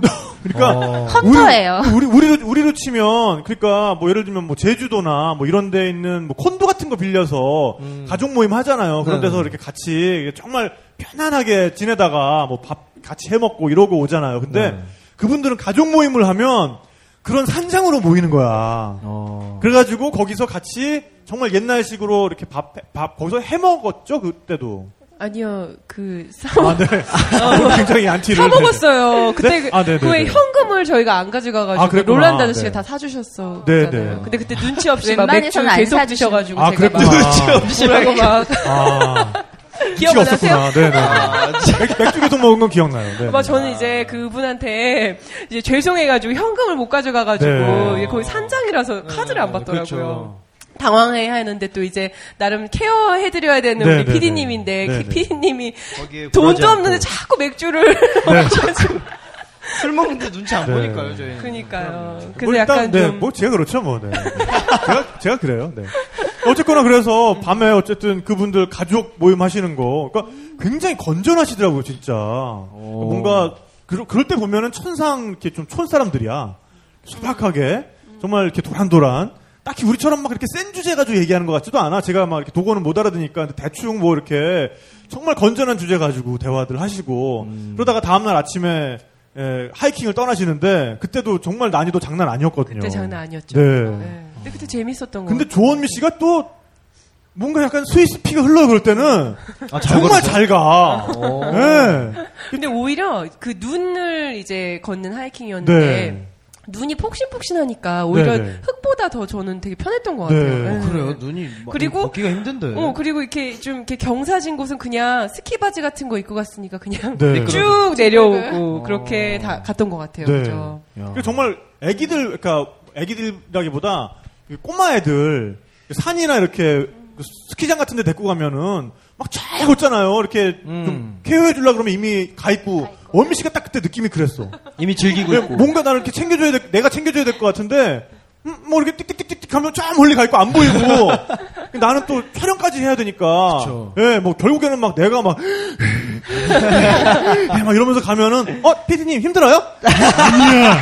아니에요. 이러면서 막 그러고. 예. 아, 그때 얄미웠어. 그때 네네. 눈 제가 막 그냥 즐거워서 너무 아름답고 눈도 막 먹고 그랬는데 눈 먹으면 안 된대요. 네. 이렇게 눈 먹으면 뭐 그 빙하의 그런 그런 아 오래된 박테리아들이 살아나나요? 그런가요? 그건 아니고 그... 그것도 아니고. 저 네. 믿을 뻔했어요. 네. 네. 광물질이나 이런 게 그 물질이 아, 들어 있어서 아, 미네랄 미네랄. 네네. 미네랄은 좋은 어? 거 아니에요? 어? 컨셉 확실히 잡았는데, 저거. 네, 네. 그냥 이렇게 던지려고요. 어, 네, 그래서, 네. 그, 약간, 뭐라 해야 될까, 맥주를 그래서 차라리 더 먹으라고 오, 그러셨던 네, 것 네, 같아요. 네, 네, 네. 뭐, 맥주나. 아, 뭐. 석회. 아, 석회, 석회. 아, 아 하나 맞췄어. 아, 이러면 안 되는데. 이러면 안 되는데. 네. 그, 팁입니다. 근데, 니더르켄바흐가 너무 아름다운데, 사실은 네. 조금, 그냥 셀프 트래블 하시기에는 약간은 어. 교통이나 이런 게 조금 어려운. 그러니까, 그때는 어. 약간, 가기가 쉽진 않았던 것 같아. 네, 맞아요. 거기, 니더르켄바흐 위에 있는 산장에 가려고 우리가 막 되게 꼬불꼬불한 산길을 걸어가지고 거기 리프트에 갔는데 리프트를 운영하는 사람이 아무도 없는 거예요. 빈 리프트가 하나 떡 있는 거야. 그래서 거기서 밑에서 뭐 비상벨 같은 걸 누르나 그랬더니 위에서 이렇게 여보세요 그래가지고 아 저희 위에 올라가려고요. 그러니까 우리를 또 씨씨티비를 위해서 지켜보고 있는 거야. 네, 그래서 아 그, 그래요. 네 그럼 잠시 후에 작동해드리겠습니다. 그러더니 갑자기 킥 뿡 하더니 그 리프트가 돌아가기 시작해요. 네, 그래서 거기서 리프트 타고 그 산장까지 갔었죠 우리가. 맞아요. 네. 이게 관광업으로 이렇게 뭐 리프트나 그다음에 케이블카가 발전된 경우도 있지만 이게 산장에 사시는 분이 굉장히 많잖아요. 그래서 네. 물건 수송용으로 음. 좀 개발을 맨 처음에 많이 네, 하셨대요. 네. 그래서 이게 도시 사람들하고 관광객이 봤을 때 굉장히 또 가고 싶잖아요. 그래서 네. 나중에 그렇게 네, 네. 개발된 곳이라고 하더라고요. 네, 네. 음. 또 리더 알프 쪽도 그, 근데 그 리더 알프 쪽은 반면에 셀프 트래블하기 괜찮은 곳이죠? 거기는 좀 제르마트 근처 메렐이라는 곳이 있어요. 네네. 그래서 메렐에서 그냥 케이블카를 타고 가면 리더 알프든지 아니면 베트마 알프든지 가실 수가 있거든요. 네네네. 근데 거기는 짐을 너무 많이 갖고 가시는 분은 적합지 않아요. 그러니까 네. 약간 짐을 좀 최소화해서 배낭 하나 정도 아니면은 캐리어지만 좀 작은 캐리어 정도 갖고 가시면 네네. 얼마든지 셀프 트래블이 가능하세요. 네. 음... 그 리더 알프 쪽에도 굉장히 여러 가지가 많이 모여 있잖아요. 거기는 굉장히 일조량이 많다고 해요. 스위스는 네. 좀 이렇게 눈도 많지만, 아, 나는 좀 이렇게 햇빛이 그리운 분이 굉장히 많기 때문에 삼백육십오 일 중에 제가 기억하기엔 약 이백오십 일이 훨씬 넘는 일조량을 자랑하고, 와, 자랑하고 네. 있어서 겨울에 가시면 햇빛은 굉장히 따뜻해요. 그런데 스키를 타실 수가 있거든요. 네네. 그런 걸로 굉장히 리조트가 굉장히 잘 발달되어 네네. 있죠. 네네. 예. 그리고 굉장히 리치가. 싸요. 아, 예, 제르마트나 아니면 융프라우 지역은 이렇게 너무 여행인이 여행객이 많기 때문에 굉장히 가격이 높은 편이거든요. 네네. 그래서 뭐 삼성짜리 호텔을 가시더라도 이십만 원 정도 최소 잡으셔야 된다고 네네. 한다면 리더 알프나 아니면 베트마 알프 같은 경우에는 직접 가서 방을 좀 내골라실 수가 있어요. 네네. 가격도 흥정도 가능해요. 그래서 한 칠, 팔만 원 정도면 주무실 수 있어요. 그러니까 이런 게 또 셀프 트래블의 요령이자 의의인 것 같아요. 그러니까 우리가 너무 유명한 곳, 아무나 다 가는 곳, 모두가 다 알고 있는 곳을 가는 게 아니라 사실 스위스면은 어딜 가든 꼭 마터홀은 아니더라도 꼭 융프라가 아니더라도 아름다운 곳이 너무너무 많거든요. 그쵸. 그리고 네. 꼭 거기를 가더라도 그 근처에서 숙박을 하, 해도 네. 정말 뭐 삼십 분, 십 분, 아, 오 분이면 멀지 기차로 멀지 네, 않으니까 네, 네. 다 하기 때문에 주변에 이제 예를 들어서 루체른 같은 경우 페스티벌이 되게 유명한데 음. 뭐 루체른 페스티벌 때문에 호텔 가격이 너무 올랐을 때는 네. 그 근처에서 이제 뭐 숙박을 하거나 그것도 되게 팁인 네, 것 같고요. 네. 음. 아까 제르마트가 근데 숙박이 되게 비싸요. 근데 네. 그 이유가 제가 가만히 생각해보면 그게 수도 좀 적고 이제 다 전통 가옥을 위주로 네. 하기 때문에 이제 그런 대량 수급이 어려워서인 아. 것 같은데 왜 우리나라도 스키 이제 시즌 되면 시즌방이라고 있잖아요. 네. 여러 명이 같이 이제 뭐 음식 해 먹으면서 네. 하는. 근데 거기도 시즌방 같은 게 있거든요. 그, 음. 그래서 훨씬 더 저렴해요. 그리고 뭐 홈페이지나 들어가 보면 이제 뭐 그런 리스트들도 쭉 나와 있어서 그런 데에서도 숙박을 해도 되게 괜찮은 것 같아요. 그리고 네. 쿠비, 쿠비 이제 스위스 슈퍼마켓 브랜드인데 정말 큰 쿠비 있어서. 아, 쿱. 네. 네네. 아, 네. 슈퍼마켓. 네네네. 어, 약간 네. 슈퍼마켓이라기보다는 마트? 마트, 네네, 마트인데 좀 좀 큰 마트. 네네, 마트. 네네. 그렇죠. 네. 네, 그래서 거기서 이제 뭐 재료를 사가지고 뭐 요리를 해가지고 뭐 한, 해도 되니까 제르마트도 음. 네 저렴하게 즐길 수 있는 방법들이 네. 있는 것 같아요. 근데 호텔에서 아침 식사를 가장 잘 이용하시는 게 제일 좋을 네, 것 같아요. 네, 네, 네. 뭐 삼성 호텔이지만 굉장히 아침에 잘 나오는 편이거든요. 네. 그래서 최대한 배를 많이 채우시고요. 네, 네, 네, 네. 그다음에 이제 그다음에 휴지에다가 이렇게 비스킷 같은 좀 싸가지고. 네, 저 같은 경우에는 네, 네, 너무 죄송하지만 빵을 한두 개 정도 챙기는 편이고 네, 그다음에 네. 물도 사서 드시. 드시지 마세요. 절대. 그럼요. 예. 스위스 같은 경우에는 물이 굉장히 깨끗한 나라예요. 독일이나 오스트리아 같은 데 가면 약간 물 같은 수돗물 먹지 말라고 하는 네네. 이유가 바로 이제 석회가 많이 함유가 되어 있기 때문에 그걸 계속 마시다 보면 부종 같은 게 생기실 수가 네. 있거든요. 부종. 예. 막 붓고 뭐 이런 거. 붓고 그렇죠. 네. 이제 나중에 그러니까 너무 많이 마셨을 경우에는 그게 연세가 드신 분 같은 경우에는 혈관 같은 거 네. 거에 석회가 껴서 굉장히 안 좋지만 저희 여행객은 솔직히 상관이 없겠죠. 하지만 너무 많이 먹으면 안 좋고요. 네. 나 왜 안 좋은지 처음 알았어. 음. 네. 그래서 이제 수돗물 받아 드셔도 되고요. 이런 거 아, 하나 그래요? 먼저 이제 사갖고 드시고 나셔서 네. 수돗물도 받아 드셔도 되고요. 심지어는 분수에 네. 나오는 오. 물도 다 받아서 드실 수가 있으세요. 이거는 네. 베른에 가보시면 분수가 약 백여 개가 있어요. 네. 거기서 마실 수 없는 물이 거의 없을 거예요. 네. 왜냐하면 네. 알프스에서 다 녹아서 그 분수 나오는 그 물을 다 거기서 쓰고 있거든요. 야. 그러니까 직접 받아서 그냥 다 드시면 돼요. 네. 예. 그러니까 오. 물값은 그러니까 다른 물가는 굉장히 비싸지만 물값만은 들지 않는 나라가 네. 스위스예요. 네. 어쨌거나 뭐 약간 낯선 지명이라고 두려워하지 마시고 오히려 그런 데에 어떤 구멍이 있습니다. 네. 그래서 그런 것들을 잘 이용을 해 주시면 될 것 같고 네. 그 리더 알프에 리조트들이 많잖아요. 저는 그때 그 리더 알프 취재를 가서 호텔 왕을 한 분 만났어요. 네. 네. 거기 있는 랄프 피셔라고 하는 분이었는데 에, 아버지 때에 그 부를 읽어가지고 아버지는 정말 정말 유명한 어, 프리스타일 스키 선수였어요. 오. 그래서 그분이 미국 가서 히트를 친 거예요. 그러니까 스키를 타면서 막 한 발로 타면서 막 이렇게 묘기 같은 것도 부리고 이러면서 음, 아, 미국 가가지고 이분이 유명해져가지고 돈을 벌어서 어, 다시 스위스로 와서 거기다 호텔 체인을 낸 거죠. 음. 네. 그런 다음에 그 아들이 이제 경영을 하고 있는데 그분을 개인적으로 만나게 됐어요. 그래서 그분이 자가용 설상차를 가지고 마중을 나왔어요. 그러니까 그 스노모빌 같은 거 말고 트랙터 같은 거 네, 트랙터 같은 건데 캐터필러 달려 있는 거 있잖아요. 네. 네. 그래가지고 그 어, 리더 알프 역까지 그분이 그걸 몰고 네, 마중을 나오셨어요. 야, 네. 느낌 있네요. 그래서 그분 자가용 비행기를 제가 또 타봤잖아요. 어, 되게 호화롭게. 네, 그때는 뭐 스위스 관광청에서 어... 준비를 잘 해주셔가지고, 뭐 네. 제가 뭐 개인적으로 그분을 이렇게 친분이 있었던 건 아니고, 네. 네, 근데 그분께서 그러니까 자기 호텔에 묵게 해주시면서 직접 출연까지 해주신 거죠. 그러니까 아... 우리 프로에. 네네. 네, 근데 그래서 그분이 꼭 좀 보여주면 좋겠으면 하는 게 있다 해가지고 네. 보니까 그분이 원래 어릴 때 꿈이 헬리콥터 조종사였어요. 음... 근데 이분이 색약이 있어가지고 색약이 있으면 그게 안 된다고 안 하더라고요. 네, 네. 그런 다음에 경비행기 면허를 따서 자기가 가끔씩 에, 비행을 해요. 네, 근데 음... 비행기는 천구백사십 년대에 만들어진 비행기거든요. 그게 아 그분이 모시는 게 네, 그러니까 이 헬리콥터가 나오기 이전에 네. 설상 구조용으로 쓰던 설면에 착륙할 수 있는 비행기인 거예요. 음... 네, 그래서 그 비행기를 자가용 비행기를 그 근처에 있는 이렇게 조그만 공항에다가 맡겨놨더라고요. 네. 그래서 그 공항은 가면 자기가 직접 어 그 운항 일지, 그러니까 음. 내가 몇 시 몇 몇 분에 이륙한다, 뭐 이런 거 자기가 직접 쓰고, 예, 그 다음에 자기가 비행기 직접 몰고 나가가지고 거기서 이륙했다가 이륙해서 정말 그, 그 아름다운 광경들을 보고 그때 돌아왔었죠. 네. 근데 어쩜 이렇게 기억력이 좋으세요? 어... 비결이. 같이 추천. 아 제왕절개 수술 안 했으니까 내가. 아 그러네요. 네. 네. 아니 어떻게 몇 년 전인데 그렇게 생생하게 이렇게 네. 기억을 하시는? 아니 같이 방송을 만들었잖아요 그때. 그렇죠. 그렇죠. 뭐 나 혼자 한 것처럼 얘기를 해요? 그렇죠. 다 같이 가놓고. 저는 원미 씨한테 듣지 못했어요. 네네. 예, 예. 같이 안 갔어요 그 그건. 네네. 아, 아 그때는 같이 안 갔었구나. 같이 우리만 안 혼자 보냈었구나. 네. 맞다. 네. 그 부분은 내가 기억을 못 하고 있었네. 네. 네. 어쩐지 존재감이 없었네. 그 에피소드에는 존재감이 없었네. 네, 존재감이 없었네. 네네. 그래서 어쨌든 그 리더 알프는 개인적으로 그런 그 하늘에서 내려다본 모습이. 너무너무 기억에 남는 것 같아요. 음. 예. 근데 그 비행기가 그래도 시속 한, 한 삼백 킬로미터? 그 정도는 날았을 텐데. 그래요? 네. 근데 이게 정말, 정말 옛날 비행기다 보니까. 그러니까. 딱 그 조종석 두 개 있고. 네네네. 그 앞에서 이렇게 조종을 하고 있고 저는 그 뒷자리에 앉았었는데. 음. 그냥 창문 자기 손으로 이렇게 열면 끽 하고 열려요. 그래가지고 네. 그때는 이렇게 막 소형 카메라도 없고 내가 가져간 그, 그 약간 중형 아, 카메라. 네. 그거 한 대 뿐이니까 이렇게, 이렇게 내려다 보니까 또 그 찍고 싶은 욕심이 나잖아요. 그쵸.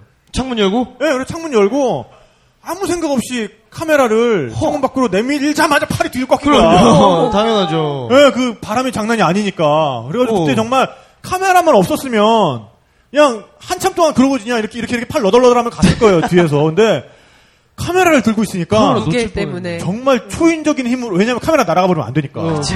예, 그리고 거기서 카메라를 놨으면 아마 그게 뒷꼬리 날개 부딪혔을 걸? 예, 와. 정말 위험했을 수도 있어요. 그러니까 정말 초인적인 힘으로 왼팔로 오른팔을 구조했어요.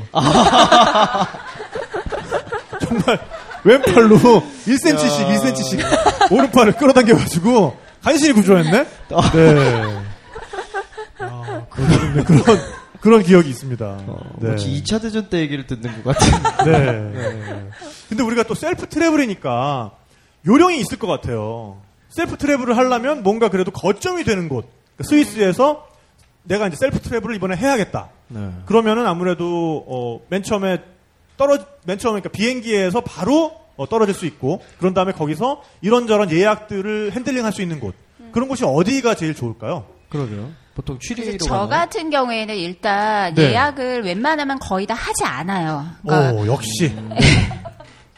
그러니까 저는 이렇게 국내 여행을 할 때도 제 발 닿는 대로 그냥 다, 다니는 걸 굉장히 좋아해서 스위스는 대충에 이렇게 노선은 만들어놔요. 네. 내가 어떻게 어떻게 가야지 방향성만 해놓고 네. 일단은 이제 호텔이 굉장히 중요하잖아요. 네. 잘 수 있는 곳. 그래서 막 그날 이제 검색을 해요. 네. 어디가 싼가. 음. 그러면 굉장히 마지막 딜로 뜨는 데가 있거든요. 네. 아. 약간 좀 접근성은 약간 좀 떨어지지만 버스 타면 충분히 갈 수 네. 있고 아니면 역에서 한 조금 걸어가면 되지만 제가 체력이 좋으니까 한 십오 분 정도야 네. 하고 이제 베스트 딜 보고서 이제 선택해서 숙소는 대략 잡아놓고요.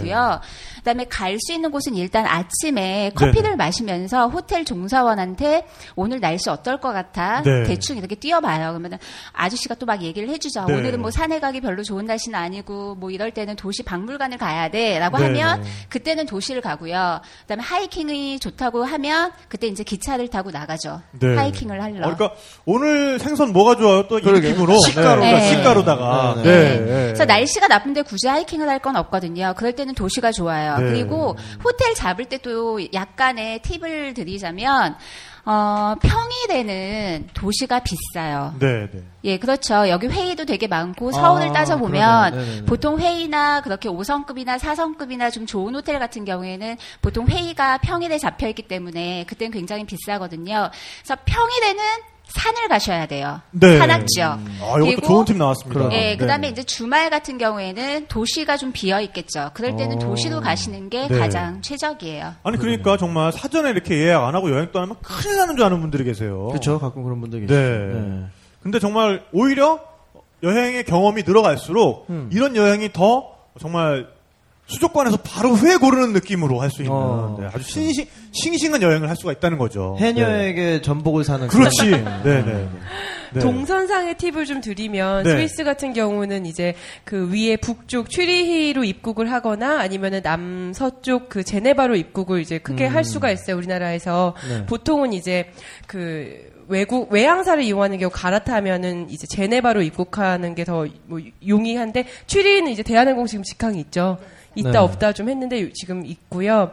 근데 이제 음 스위스는 너무 작은 나라이기 때문에 뭐 취리히로 들어가나 제네바로 들어가나 사실은 진짜 여기서 여기 가나 여기서 여기 가나 한 세네 시간 뭐 네. 정말 아, 길면 다섯 시간 있긴 하지만 한 가지 주의할 점이 이제 그 남서쪽 제네바에서 그 가운데 있는 제르마트 쪽이나 아니면 이탈리아어를 쓰는 티치노 지방을 간다 했을 때 제네바가 더 가까운 것 같지만 그 사이에는 그 산이 산이 있기 때문에 거기를 오. 애둘러 가야 해요. 그래서 아. 굉장히 기차를 타게 되면 시간이 많이 걸리고 운전을 하고 가도 되게 격한 길들이 많이 나오거든요. 네. 그래서 그럴 때는 이제 동선상 취리히에서 그쪽으로 이동하는 게 훨씬 더 조금 더 효율적일 네. 수 있을 것 같아요. 그러니까 네. 여러 가지 이동을 좀 많이 하시려면 취리히도 굉장히 좋고요. 베른도 좋고요. 그다음에 루체른도 굉장히 좋은 곳이에요. 루체른 같은 경우에는 골든패스 라인이라고 해서 스위스에 굉장히 테마 관광 열차가 많거든요. 그래서 음. 루체른은 굉장히 교통지도도 굉장히 좋고 그다음에 산이 유명한 산이 리기산, 필라투스산, 그다음에 티틀리스가 티틀리스. 있기 때문에 네.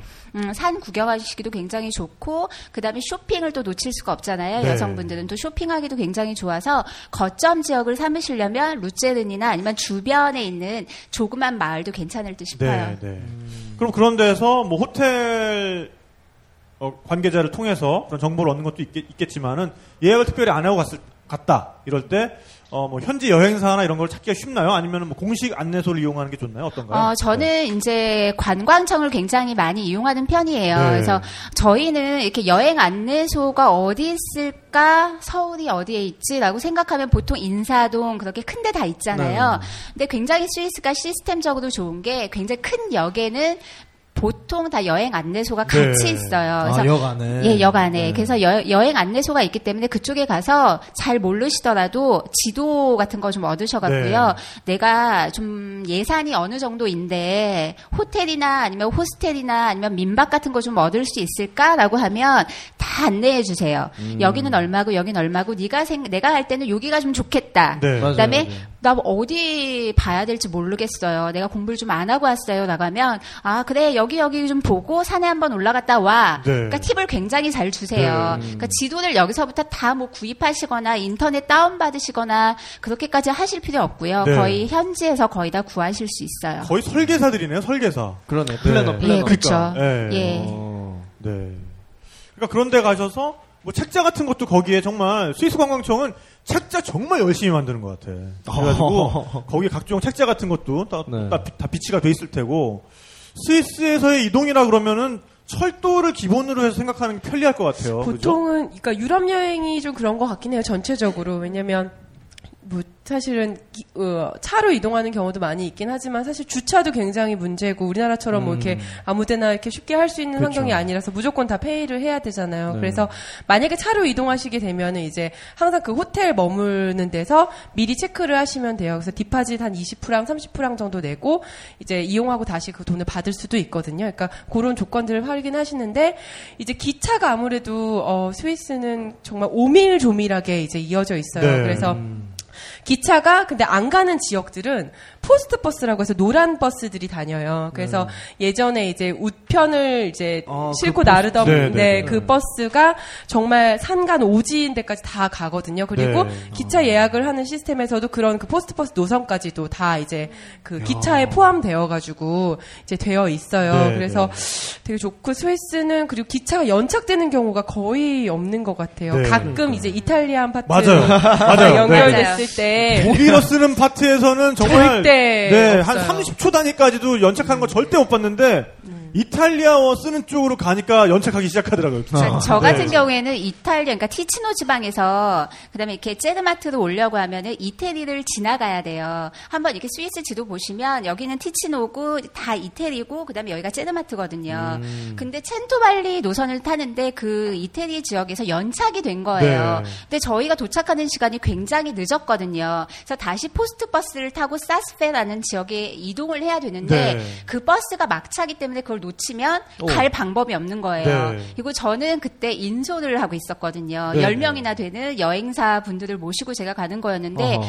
이걸 놓치면 정말 제가 어디서 굉장히 자, 작은 마을이기 때문에 어디서 잘 데도 없었고 네. 그때가 십일월 중순이었어요. 그래서 굉장히 열심히 막 달려갔죠. 포스트버스 역으로. 네. 그랬더니 저희들 기다리고 있는 거예요. 아, 안 온 걸 알고? 네. 아, 아 너희 거기 연착됐다며? 아, 너, 너희들 오 분 늦는다고 연락 네. 받았어. 내가 널 기다리고 있었어. 그래서 네. 타! 그러는 거예요. 네. 정말 눈물이 찔끔 나는 네. 거예요. 아, 이렇게 스위스가 정말 정확하고 네, 네. 그다음에 우리가 또 손님으로 온 거잖아요. 이렇게 손님을 또 배려할 줄 아는 마음이 있구나라는 음, 네. 거에 되게 감동 먹었었죠. 연, 연착인데 오 분이었어. 그리고 네. 저는 되게 막 늦게 오실 줄 알았는데 오 분. 네. 야. 아, 엄청난 거거든. 거기 엄청나죠. 그 동네에서 오 분이면 뭐. 그리고 네. 그 저번에 탁피디님이 저번 편에서도 말씀하셨는데 스위스는 기차 그 검색해보면 내가 여기서부터 여기까지 가는데 뭐 얼마나 걸리나도 나오지만 몇 번 플랫폼으로 가서 음. 이제 그 다음 플랫폼에서 갈아타야 되는데 이 분 걸어야 돼. 이 분 네. 미닛 이렇게 해서 나오기도 하고 되게 상세하게 나와 아니, 있어요. 한 삼십 초 단위로 나온다니까 그게? 삼십 초 단위로 네. 나와요. 저는 스위스 관광청과 함께 일하면서 사실 스위스보다도 신기한 게 스위스 관광청에서 만드는 그 일정표. 일정표. 그게 제일 이렇게, 신기했어요. 이렇게 바이블이라고 네. 하죠. 아, 네, 책처럼 네. 나오나요? 네. 그러니까 저희는 그거를 다 넣는 거예요. 네. 몇 분에 몇 시 몇 분에 여기를 가셔서 여기서 뭐 얼마나 걸으세요? 그 뭐가 보일 거예요. 그럼 네. 딱 보이시지 않았어요? 그러니까 뭐 그죠? 육 분 십 초 걸어가면은 뭐 정, 정거장이 있다 그러면 진짜 있어 그렇게. 근데 네. 주의하셔야 될 게 있는 게 우리나라 사람들은 이제 길이가 스위스 좀 짧다 보니까 아, 네. 스위스 워킹 기준이 일대가 좀 있어요. 네, 그래서 네. 약간 한 십 분 이상 그런 건 괜찮은데 하셔야. 예를 들어서 취리나 루테른처럼 노선이 많은 곳 같은 경우에는 삼 분 써 있으면 뭐 바로 일 플랫폼에서 이 플랫폼이 아니라 일 플랫폼에서 사십일 플랫폼까지 오. 막 사 분 내에 네. 가야 되는 그런 게 있어서 가끔 그럴 때 놓치기도 네. 하는 것 같아요. 그럴 땐 숨도 네. 안 쉬고 뛰어가야 되거든요. 진짜 뛰어가야 돼요. 네. 네. 네. 네. 인도 사람은 거의 못 살겠다. 안 되겠다. 아, 네. 제가 탁피디님이랑 스위스 여행 그 갔을 때 너무너무 네. 즐거웠던 게 정말 지치고 힘들면 탁피디님이 인도 영어로 저를 아. 굉장히 아, 그 명성을 달래주셨어요. 달래주셨어요. 네. 저 정말 아. 좋아해요. 네팔 영어. 네. I have 네. ten family members. 네, 네. 네. 그거 한 번만 해주시면 I, 안 돼요? I have ten family very hungry in the house. 막 이런 거. 네. 네. This is very special price only for you, only today. 뭐 이런 거. 네. 아, 진짜. 아, 귀에 쏙쏙 들어오는데요. 아, 진짜? 네. 네. 쏙쏙 발음. 네. 네. 뭐 그런 발음이 더 명확해요. 네. 네. 한번 익숙해지면 절대 뭐 익숙, 어, 정말 어, 귀에 오히려 쏙쏙 들어오죠. 네. 근데 정말 그 포스트 버스, 노란 버스잖아요. 네. 앞에 에, 쌍나팔이 그려져 있어요. 그러니까 옛날에는 그 우편 집배원들이 그 나팔을 들고 다녔나 봐요. 그래서 나 왓자연 뿌 이거 할 때 아. 진짜로 그 왓자연 뿌 진짜로 했나 봐요. 네, 그래서 쌍나팔이 그려져 있어요. 네, 맞아요. 네. 아, 나 몰랐네. 옆에 옆 부분에. 이봐요, 전문가 당신이잖아요. 네. 어쨌건 그래서 그 버스는 꼭 한번 타보시는 게 좋을 것 같아요. 네, 기차 타는 거랑 또 전혀 다른 느낌이고 정말 정감 있게 또 산 구비구비를 돌아서 가는 맛 네, 그런 게 있어서. 네. 특히 네. 발레 지방 가셨을 때는 굉장히 네. 작은 마을이 되게 많고, 그다음에 제가 자꾸 하이킹 전도사 같은 느낌이 나는데 네. 그 발레 지방 굉장히 가난했어요. 네. 가난해서 농사를 지을 땅도 심지어는 거의 없었어요. 그래서 이제 산악 지대를 개간을 해서 굉장히 농사를 많이 지었거든요. 그러니까 관계 수로를 만들어야 됐어요. 왜냐면 왜냐면 농사를 지으려면 물이 꼭 필요하니까요. 그렇죠. 그래서 그걸 수온행이라고 하거든요. 물길을. 네. 그래서 물길을 따라서 또 하이킹을 또 하실 수가 있거든요. 그거는 큰 마을에서는 절대 못 하세요. 포스트 버스를 타고 굉장히 작은 마을에 가셔야만 그걸 꼭 할, 네. 하실 수가 있으세요. 음. 갑자기 그 산악지방 우리 얘기가 나와서 갑자기 퐁듀 생각이 나는데요. 오, 네. 퐁듀가 사실은 되게 슬픈 사연으로 유래가 된 거예요. 그러니까 스위스가 이제 눈도 많고 다 산악지방이고 하니까 겨울에 어디 내려갈 수가 없는 거예요. 마을로 가야 되는데 그래서 그렇죠. 빵은 점점 딱딱해져 가고 음, 네. 그래서 먹을 게 없으니까 아, 빵을 좀 어떻게 따뜻한데 녹여 먹자. 그래서 치즈를 녹여가지고 네. 빵을 찍어 먹고 뭐 감자 가지고 있던 걸 녹여 먹으면서 그게 이제 퐁듀의 유래가 된 네. 거거든요. 네. 그러니까, 그러니까 하이디 생각하시면 될 거예요. 하이디가 이렇게 얘기하잖아요. 너는 소원이 뭐야? 라고 했을 때 네. 나는 하얀색 빵이 먹고 싶어요. 오, 그 말랑말랑한 네. 하얀 네. 빵이라고 하잖아요. 오. 근데 저는 그 동화책을 어릴 때 읽으면서 하얀 빵? 식빵도 하얀데 왜 그걸 못 먹어? 라고 아. 했어요. 와, 앙뚜아네트야. 그러니까. 오. 아니 그러니까 빵은 센트리오시를 먹지? 먹지? 어. 근데 저는 정말 빵을 딱딱한 빵이라고는 생각을 못했어요. 네. 근데 옛날을 생각해보면 빵을 구울 때 굉장한 노동력도 필요했고 장작도 필요했고 웬만한큼 살지 않는 사람들 같은 경우에는 장작이 그렇게 네. 많이 없었다고요. 네. 밀가루도 없을 거 아니에요. 네. 그러니까 호밀, 그러니까 굉장히 그렇죠. 거친 밀가루 이용해서 했으니까 그래서 그 하얀 빵 대신에 그 검정색 빵, 네. 심지어는 일주일 열흘 된 빵 갖다가 네. 해 먹었던 게 퐁듀예요. 네. 쌀밥에 고깃국 네. 같은. 그렇지. 그렇죠. 네. 그리 그렇게 퐁듀하면 우리는 네. 데, 데이트할 때 그죠. 우아하게 먹는 그러, 그러니까. 거죠. 초콜릿 퐁듀 네. 이렇게 나오기도 네. 하는데 그렇게 우아하지는 네. 않았다는 이제 시작이죠. 네. 근데 동화 구현 굉장히 잘하시죠. 방금 이렇게 성대모사 들어왔었는데 깜짝 놀랐네. 하이, 하이, 어, 네. 하이디가. 아 그리고 그러니까. 아까 탁피디님께서 네. 그 롤란드 가족 말씀하셨는데 네. 네. 저 이제 그 가족 집에 초대 받았어요. 그래서 아, 뭐 먹고 싶니? 그러는 거에서 아, 저 오늘 좀 퐁듀가 땡겨요. 하이킹 뒤에. 그랬더니 네네. 그래 그거 해 먹어보자. 그러면서 네네. 이제 아주머니께서 갖고 나오셨죠. 그래서 네네. 이렇게 퐁듀를 해주셨는데 끝에 치즈가 약간 남은 거예요. 네네. 그래서 아, 그냥 버려야겠다. 이거 설거지 할게요. 그랬더니 오! 화들짝 놀라시는 오! 거예요. 이 귀한 치즈를 너가 네. 감히 버린다는 거야. 네. 그런 식인 거예요. 그래서 아줌마가 갑자기 달걀을 하나 갖고 오시더니 오! 왜 저희 샤브샤브 해먹고 나면 그 국물에다가 네. 볶음밥 죽게 막 볶음밥이나 아, 죽 같은 네, 거에 네, 먹죠. 네. 계란 하나 깨트려서. 네. 그래서 달걀 갖고 오시더니 거기다 휘휘 푸시는 거예요. 네. 그래서 조금 기다려요. 그래서 네. 야, 너 먹어. 그러면서 숟가락을 주시는 아. 거예요. 그래서 그 굉장히 배부른 상태였는데 그걸 박박 긁고 갖고 있었거든요. 네. 그걸 먹으니까 굉장히 따뜻해지는 느낌? 네, 네. 그리고 굉장히 산에 있는 듯한 느낌? 네. 네, 그런 느낌을 받았었어요. 우리, 네, 그러니까 우리로 치면은 스님들 바로 공양할 때 김치 조각 가지고 밥그릇 닦아 먹는 거 아니에요? 네, 그 느낌이야, 맞네. 네. 물 드시고. 근데 네. 퐁듀 먹으면 취하는 거 아세요? 네? 맞아요. 네, 많이 한국 퐁듀는 글쎄요, 뭐, 이렇게 레시피에 따라 다르지만 네. 화이트 와인이 들어가요. 맞아요. 네, 네. 그래서 약간 비싼 거 말고 조금 먹다 남은 것들이나 네. 싸구려 와인을 꼭 넣어서 퐁듀 맛이 그래서 약간 그 약간 톡 쏘는 톡 쏘는 맛이 응, 그 맛이 와인에서 유래된 네. 맛인 것 같아요. 여기서 잠깐 뭐 퐁듀 만드는 법을 알려드리면 어렵지 않아요. 진짜 저는 가끔 해먹거든요. 기름에다가 마늘을 볶아요. 올리브 기름 같은 거에다가 그 다음에 거기에다가 뭐 그러니까 뭐 그릇은 꼭 퐁듀 그릇 아니라 그냥 냄비 같은 거에다 하셔, 하셔도 돼요. 근데 바닥이 좀 두툼한 냄비가 좋아요. 이 안 그러면 열기를... 엄마한테 혼나니까요. 네. 맞아요. 네네네. 네. 그래서 거기다가 치즈를 덩어리째 넣으면 이렇게 눌어붙고요. 좀 갈아가지고 아니면 이렇게 채를 썰든지 좀 조그맣게 썰어가지고 거기다가 넣으면서 천천히 녹히기 시작하는 거예요. 그런 다음에 얘가 조금 눌어붙을 것 같으면 그때마다 와인을 부어요. 그러면서 이렇게 휘휘 저으면서 계속 돌리면서 치즈를 처음부터 너무 많이 넣지 마시고요. 계속 조금씩 조금씩 넣으면서 녹이면 이게 어, 보시는 그런 퐁듀집에서 보시는 것 같은 그런 어, 치즈 소스가 되죠. 네, 여기다가 뭐 어, 빵이나 여러 가지 과일 같은 어, 과일도 거, 네, 감자도 좋아요. 감자도 네. 삶은 감자 같은 거 거기다 넣, 넣으셔서 찍어 먹으면 아주 맛있는 퐁듀를 배겨서 즐기실 수가 있습니다. 네. 네. 근데 한 번은 저희가 굉장히 이제 시즈 관광청 근무했을 때 굉장히 저희가 짓궂었어요, 둘이. 오. 그래서 네. 어느 날은 사무실에서 너무 먹고 싶은 거예요, 그 퐁듀라는 녀석이. 네. 네. 그래서 그때가 한 일곱 시쯤 넘었을 거예요. 그래서 네. 아, 딴 그 건물에 있는 분들은 퇴근하셨겠지. 그래서 일을 벌였죠. 막 네. 준비를 그 했어요. 네, 네. 그래서 이제 퐁듀를 하기 시작했죠. 그랬더니 갑자기 웅성웅성 웅성되는 소리가 막 나는 거예요. 네. 딱 밖을 내다봤더니 어디서 누가 청국장 끓이나 봐. 아, 냄새가 아, 이상해. 그러면서 그렇지. 신고가. 네.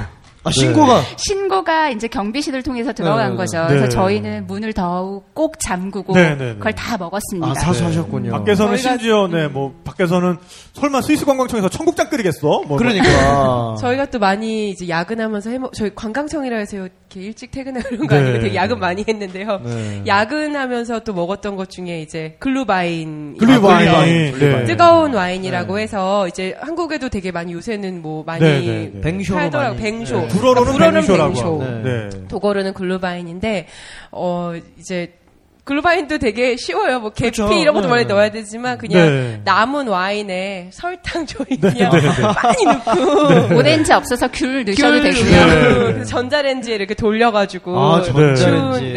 네. 아, 왜 전자레인지에 돌려도 되는군요. 그렇죠. 네. 전자레인지 돌려서 먹으면 이제 비슷한 느낌의 이게 있는데 네.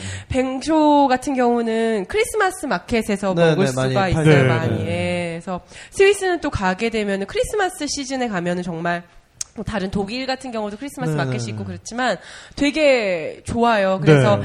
그 취리히나 루첼은 몽트레 이렇게 주요한 도시들에서 이제 딱 그 시작 거리에 그 뭐 수공예품들, 네. 뭐 되게 예쁜 초들 그리고 아이들도 양초 체험할 수 있는 어떤 그런 놀이 공간 이런 게 막 펼쳐지거든요. 네. 그리고 또 바젤 같은 경우는 크리스마스 마켓 때 그 산타클로스리 랠리하는 할리 데이비슨 랠리 같은 것도 있어요. 그래서 그래서 그 동호회 사람 들이 다 산타, 산타 복장을 하고 되게 웅장, 되게 긴 대열이 이렇게 네. 바젤 시내를 이제 그 퍼레이드하는 경우도 있고 보통 크리스마스 마켓이 십이월 초부터 십일월, 십일월 이십삼 일부터 시작해서 십이월 한 이십사 일까지 해요. 네. 한 달 정도 이제 지속이 네, 돼서 맞아요. 사실 겨울에 가면 너무 춥고 이래라기보다는 이제 그렇게 즐길 수 있는 거리를 좀 찾아다니시면 더 좋을 것 같아요. 네. 그러니까 또 지금 한 구월 정도 되면 구월 말 정도가 시작하면 저는 스위스 가기 굉장히 좋은 계절인 것 같아요. 네. 왜냐하면 구월 정도에는 어, 나중에 좀 얘기를 하겠지만 레마노 지역으로 가면 굉장히 포도밭이 많아요. 네. 그래서 그 포도밭이 약간 이렇게 단풍으로 물드는 오. 데거든요.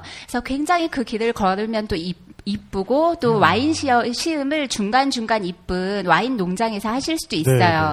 그리고 또 저희가 음, 요즘에 이제 그 스위스 같은 경우에는 방목을 하잖아요. 스위스는. 네, 그래서 네, 네. 요즘 한 구월 말부터 시월 초까지 그 산에 들어가서 방목을 마치고 그 소떼를 이끌고 목동이 마을로 돌아오는 행사를 오, 하거든요. 네, 맞아요, 맞아요. 그래서 일명 네, 네. 데잘프라고 하는데 네, 그것도 네. 굉장히 볼만해요. 외국에서도 굉장히 많이 오시거든요. 그래서 네. 그 소떼를 잔 잔뜩 이끄는데 이런 소라고 생각하시면 돼요. 네, 앞에 지금 목에다가, 소 모양이 있는데. 네, 목에다가 방울을 이렇게 네, 달고 네. 그다음에 앞장 서는 그 소는 굉장히 화려하게 장식을 해요. 네, 네. 그래서 장식된 소를 소 목동이 굉장히 자랑스럽게 이끌고 네. 내려오죠. 왜냐하면 한 오월부터 구월까지 산속에 들어가서 소 젖을 채집을 하고 열심히 치즈를 만들고 가족을 만나러 오는 거거든요. 네, 네. 그러니까 그분들은 굉장히 개선장군이 돼서 내려오는 거고 그다음에 마을 사람들 같은 경우에는 너무 잘했다. 너희들 정말 네. 수고했다. 그래서 마을 잔치를 연, 열거든요. 네, 네. 그래서 그것도 굉장히 보실만할 거예요. 한국말로 쉽게 얘기하면 치즈 분배 축제를 네, 네. 하는 거예요. 아, 그래서 스위스판 추석이죠. 그러니까. 그렇죠. 네, 그래서 네. 목동들이 이제 근데 재밌는 거는 스위스 마을 사람들이 목동한테 맡기는 거니까 이게 뭐 치즈를 어떻게 분배해야 될지 이렇게 음, 좀 헷갈릴 네. 수 있는데 다름 다 그 방법들이 존재하더라고요. 뭐 네. 소의 양 소가 몇 마리를 맡겼는지 뭐 음. 소가 뭐 뭐였는지 아무튼 저 비율이 있군요. 기억이 좀 디테일하게 안 나는데. 네. 아. 네, 그래서 네. 자기들만의 방식으로 그 치즈를 정말 정확하게 분배를 해서 아. 그렇게 좀 나눠서 이렇게 먹고 예, 즐기더라고요. 예. 네, 뭐 얘기하자면 끝이 없을 것 같은데 이렇게 이분들이 스위스를 속속들이 알고 있는 이유가 스위스 관광청에서 근무를 해서라기보다는 셀프로 여행을 다니셨기 때문이 아닌가 이렇게 생각을 해요. 직접. 네, 그래서 음. 정말 어, 다른 분들이 모르는 장소, 다른 분들이 모르는 어떤 행사 이런 것들을 알 수 있는 게 또 셀프 트래블의 매력이 아닌가 아, 합니다. 네, 그래서 요 요런 정, 정보들이 담긴 어, 스위스 셀프 트래블, 셀프 트래블 네. 스위스 편 어, 요 일부 방송이 끝나고 또 추첨을 해서 어, 나눠 드릴 거고요. 또 아주 중요한 책이 한 권 나왔죠. 그렇습니다. 두둥. 네, 두둥. 네. 드디어 나왔습니다. 여행교의 복음서. 아, 네. 바이블이라고 할 수 있죠. 네. 정말 저희, 어, 네. 두꺼운 어, 두께를 자랑하는, 어, 두꺼운 볼륨을 아, 자랑하는, 아, 네. 왜 우리 책만 거기다 처박아 뒀니? 말에 네. 깔렸네요. 네. 밑에다 깔아놨어. 네. 네. 그렇습니다. 세계로 가는 여행 뒷담화 탁피디의 여행수다입니다. 네, 박수 한번 주세요, 여러분. 네.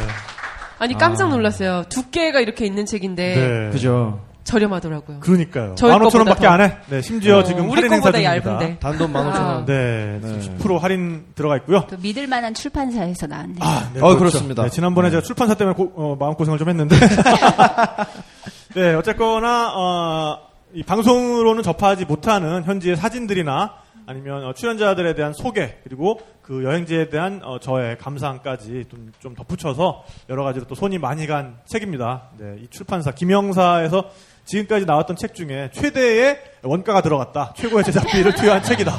뭐 이런 평이 있는 책이니까요. 여러분 또 여행수단만큼이나 많이 또 사랑해 주시기를 부탁드리겠습니다. 네, 이 네. 책도 마찬가지로 방송이 끝나고 추첨을 통해서 나눠드리도록 하겠습니다. 네. 네. 아, 또 시간 금방 가죠?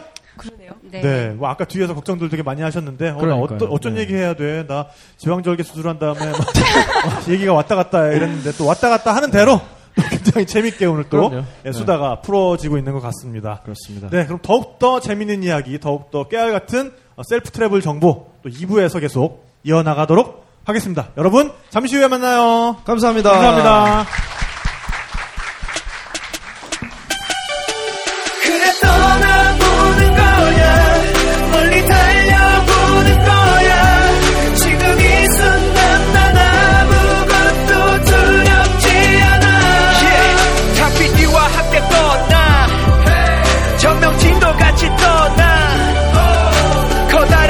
둘러맨 우리는 백패커스 두기만 있으면 떠날 수 있어 탁피디의 여행수다.